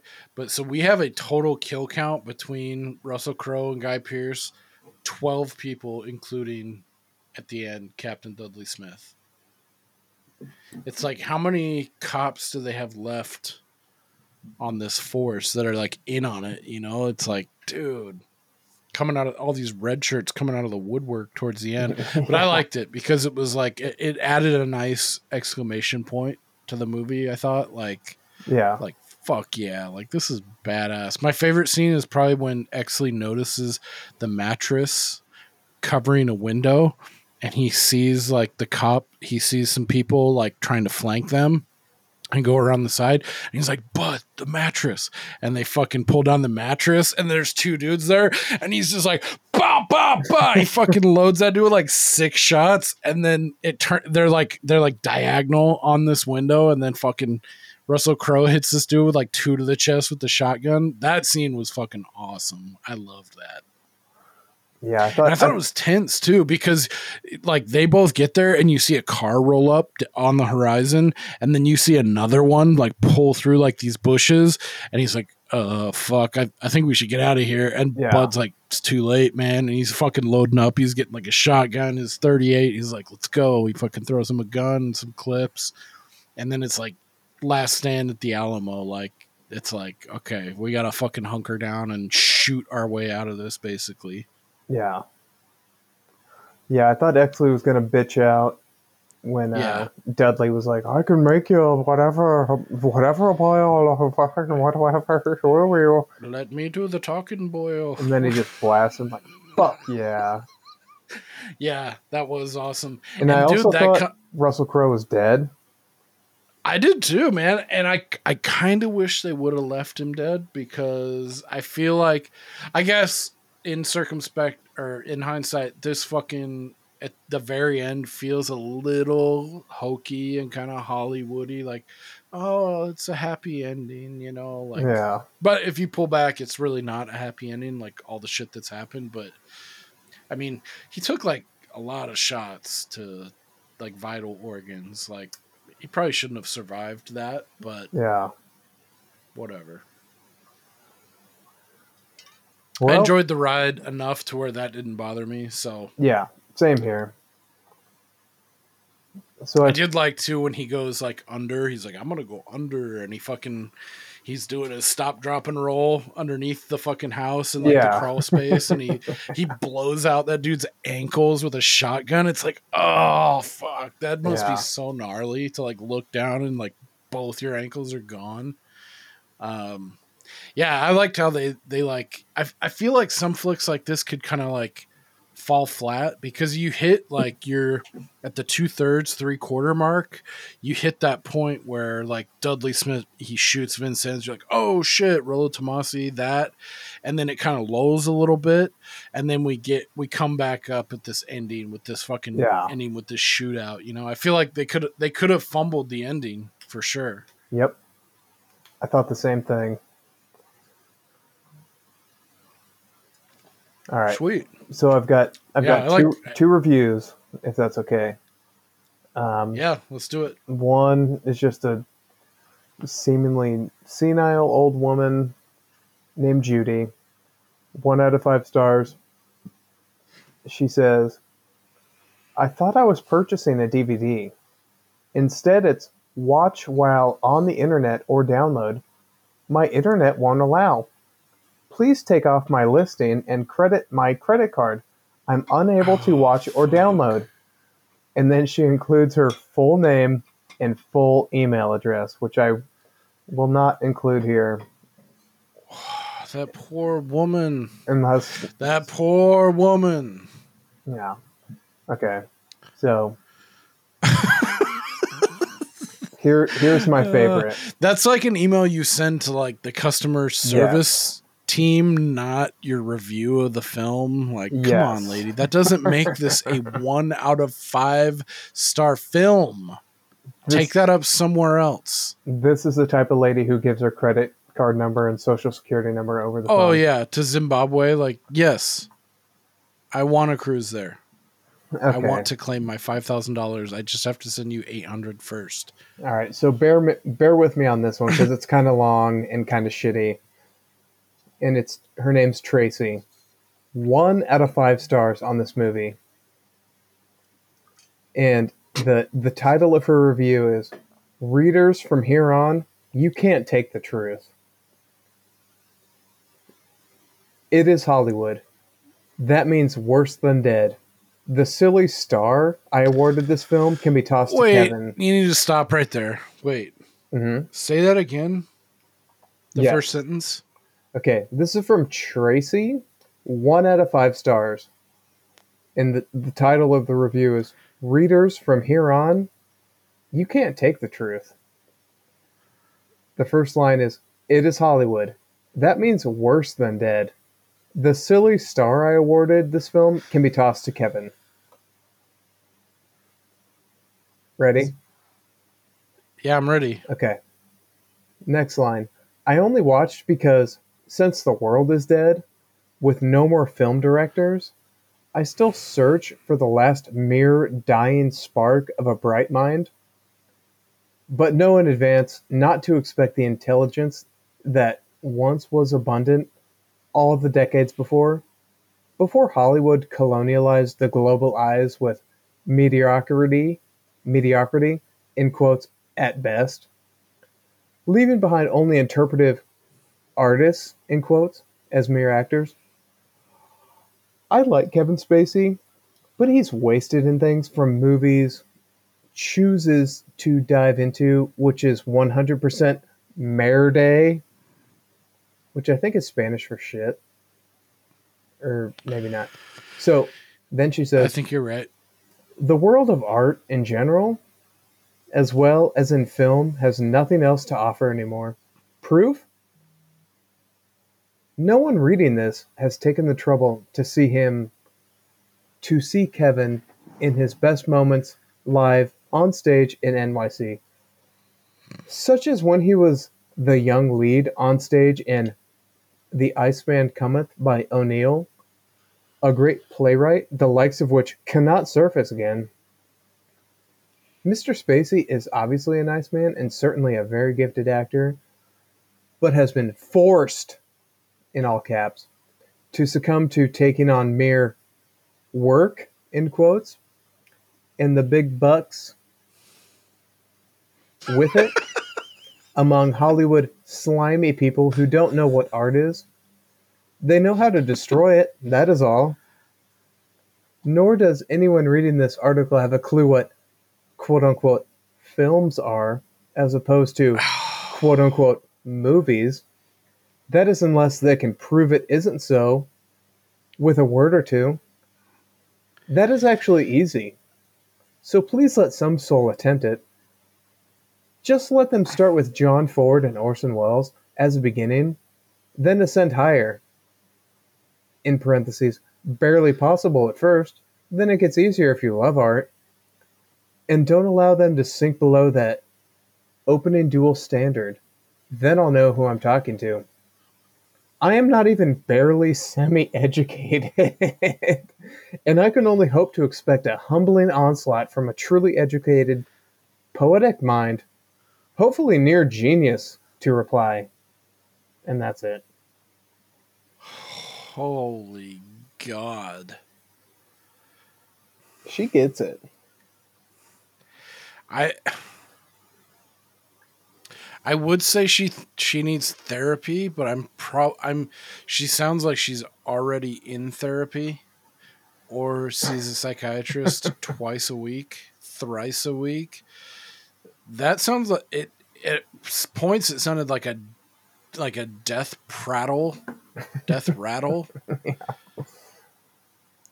And a diatribe against Kevin Spacey and like musings of an idiot that knows like way Fuck too all. many twenty dollars words, but zero substance. Yeah. I felt like I was gonna have a stroke one third the way through that. Sorry, it was it pretty got- long. It got worse. Fuck. I pictured in that scene, like from Half Baked, um, like Janeane Garofalo's character. Yeah. She's like in that weird room, like Yeah. she's like living in an attic in like a church, and she's like, I need Buddha. I need Christ. I have killed.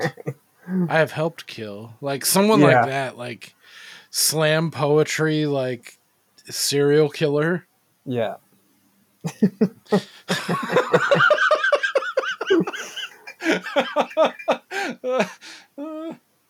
God. See, that's the thing is I get now that I'm almost 40, hearing that, I feel horrified of th- that person in the world. Like that sounds like an active shooter to me. I'm a man. I'm 40. That was intense. That was really intense. That's a lot to Yeah. unpack. there, Sorry that but, was so um, long.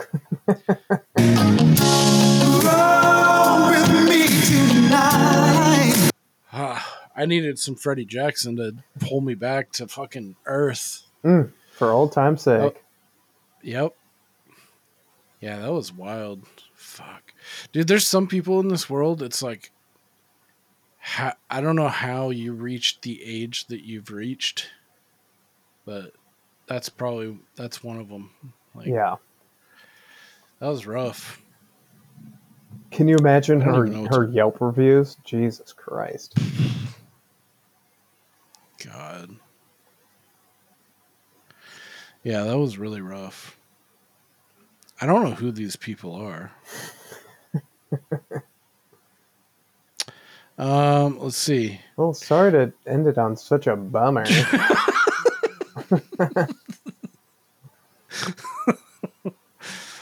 Yeah, that was a.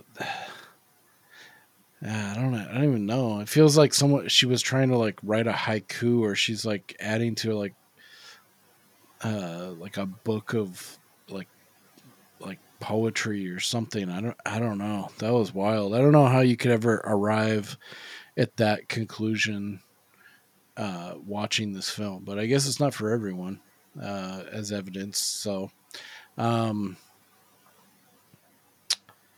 uh, oh, here's here's a fun. I have one fun anecdote that I'll I'll leave us with for this flick. So, and going back to the uh, uh, Russell Crowe and Guy Pearce bo- both being from Oz, I don't think they like that. Have you ever heard it called like Australia called Oz, just O Z, like the land of Oz? yeah. like Aussie, blah blah. blah. Oh, we're going back to Oz. Anyway, uh, a couple Australians. They are. Uh, so, according to Guy Pearce on the DVD commentary, he attended a James Ellroy one-man show in his native Melbourne, Melbourne, Melbourne, uh, Australia, while the film was in pre-production. Pearce notes that during a Q&A session following Ellroy's performance, an audience member asked if any of Ellroy's books would ever be adapted into film. Ellroy replied that not only was LA Confidential in pre-production, but two Australian natives, Guy Pearce and Russell Crowe, were cast in the film. The audience erupted into laughter, thinking that Ellroy was playing a wry joke on the audience by randomly naming two local actors and claiming they were cast in a big budget Hollywood film. Pearce, who was sitting in the audience, was mortified. It was only a year later that the audience learned that Ellroy was in fact telling the truth. How fun. That is fun. that kind of ties back to like the DIY guerrilla like thing that they had going on when they like took the film to Cannes like like there was a lot of doubts about it. And like like even the studio the studio was like wait what you you want two relatively unknown Australian actors as your leads in like the like all American like 1950s LA LAPD detective force like gritty crime drama? Like so I mean ultimately at the end like it was like the the Cannes Film Festival like going there is what redeemed or like saved this film from uh who knows what what the studio would have done with it. But um like I I would shudder to think that like if this film ever would have it's weird to think like if if the studio would have got rattled and like was like uh fuck like we don't want to put any more money into this. Let's just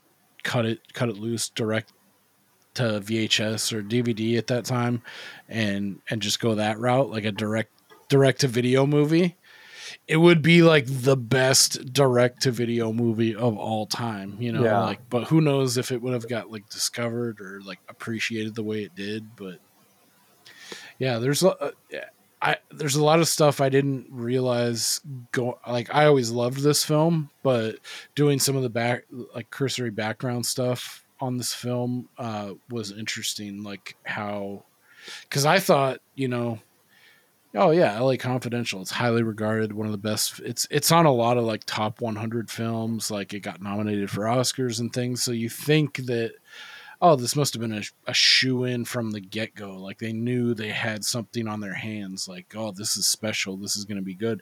But whereas, like, you look into it deeper and it's like way more punk rock. Like, it's like this almost didn't happen, or, you know, like a lot of people had to buy into this thing in order to make it happen. So, which I'm glad they did because this is, this is a, uh, one of my favorite flicks for sure. Like I could turn like it's it's a Shawshank. Like I could throw it on anytime and like midway through third left, I'm gonna finish it for sure. Um cool.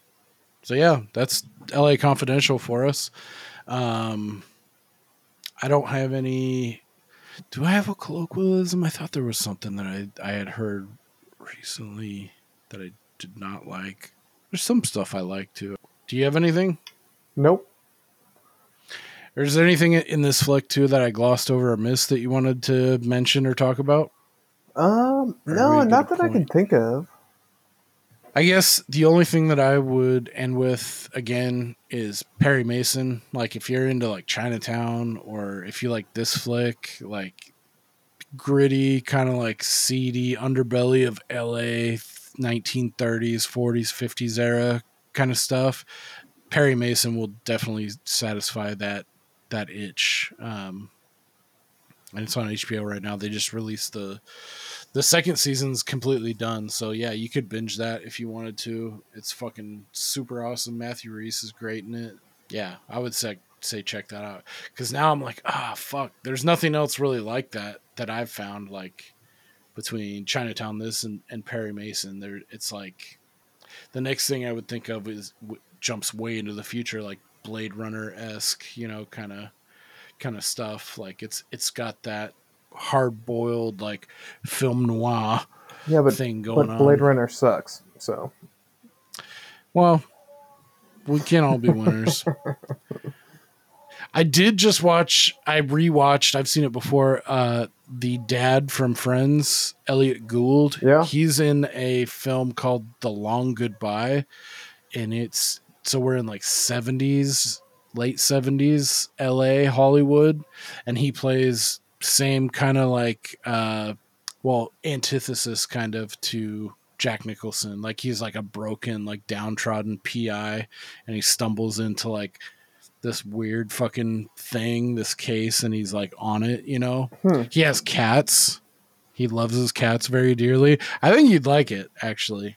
Um, you had me it has like cats. weird Ernest Hemingway kind of character in it that's like it's it's it's a weird kind of vibe, but it's really good. He plays like a it's it's supposed to be like a, a Philip Marlowe kind of like like fifties like dude who smokes cigarettes, PI, anti-hero kind of thing. It's it's a lot of fun. I guess maybe Columbo would scratch that itch a little bit.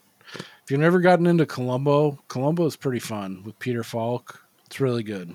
I, nope, never seen it. I got it into it late in life. I think it was really big in like the late seventies, early eighties.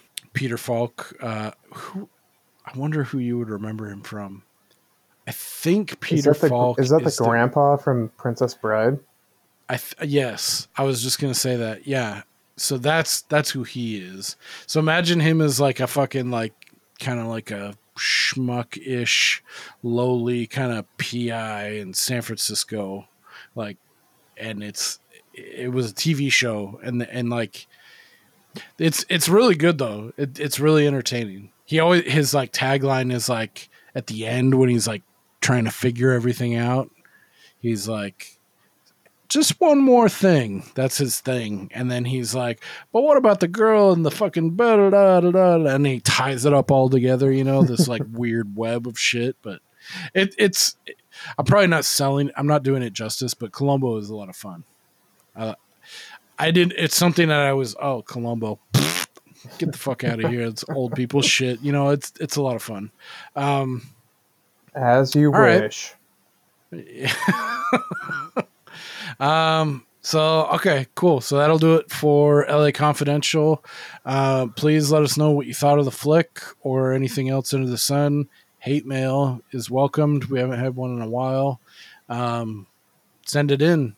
Wax at waxingtheporpoise.com is our email, or you can reach out to us via Instagram is at Waxing the Porpoise. Twitter is at Waxing the. We appreciate iTunes reviews are super helpful. Let us know what you think. Give us a rating, review, subscribe, YouTube, etc. Final thoughts?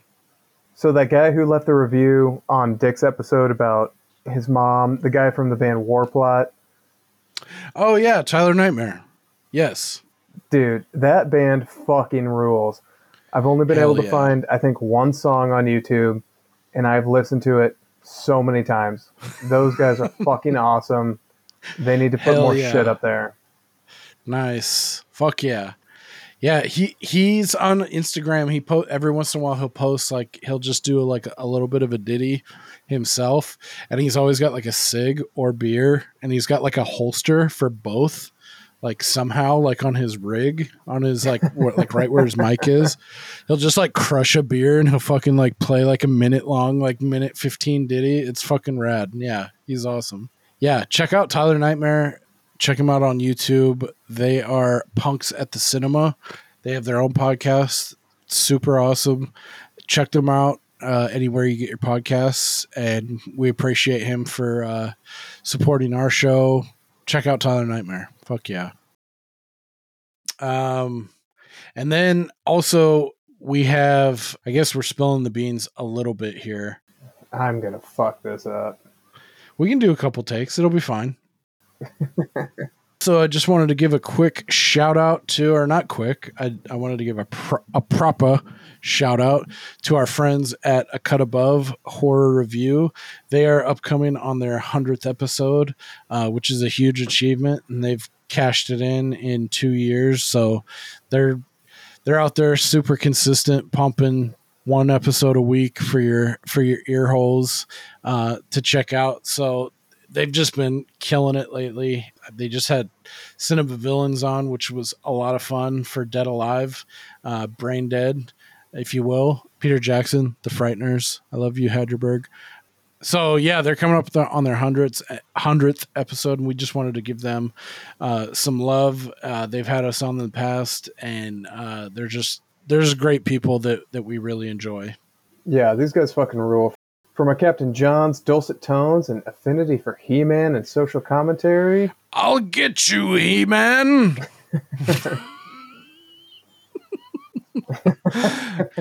and Jacqueline's erudite and sage perspectives on horror and just in general, her magnanimous nature and love for Rob Zombie trash. And last but not least, Hydraberg's New York attitude he wears on I'm his sleeve. here.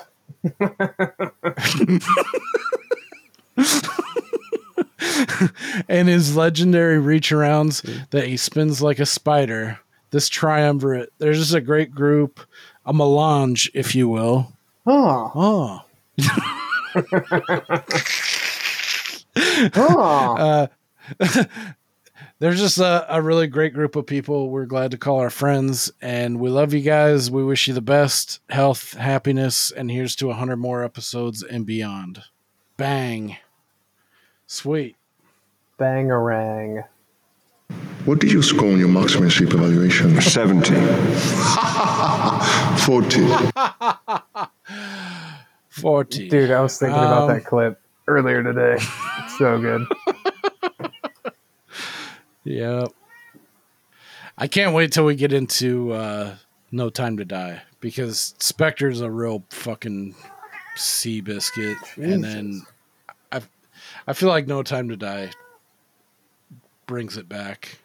So we'll, we'll see if you agree. I don't know. I'm, I'm kind of 50 50 on it, but we will update our score here real quick because we, we obviously you liked this film, so we can mark this Yeah. uh, in our corner, and we'll look ahead to next week. I think we'll have Chris coming back on. Thank God. Um,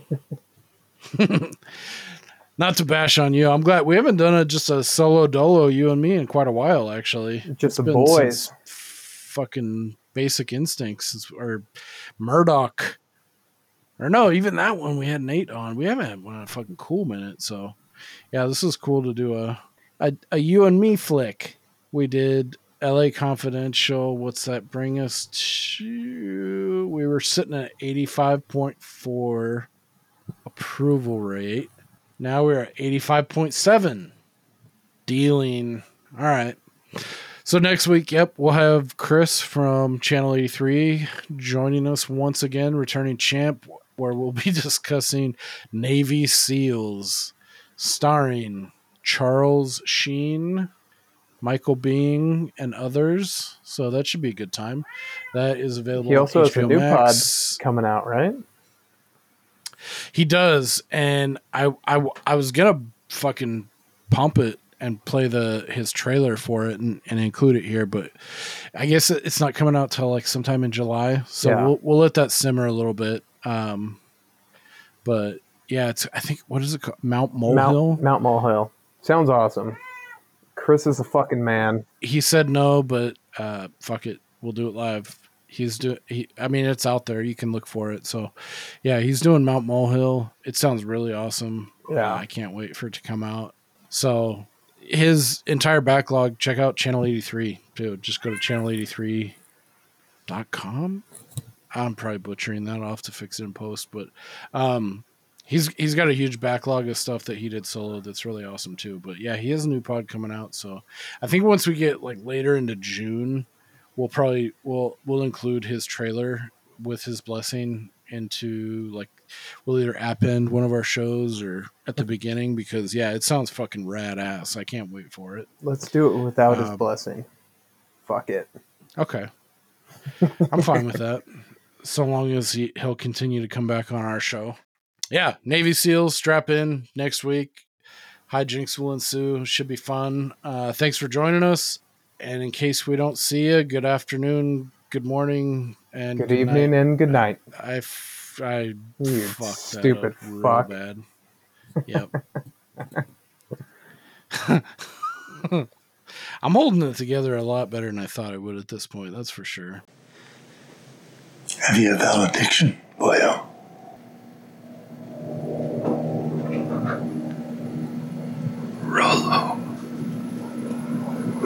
See.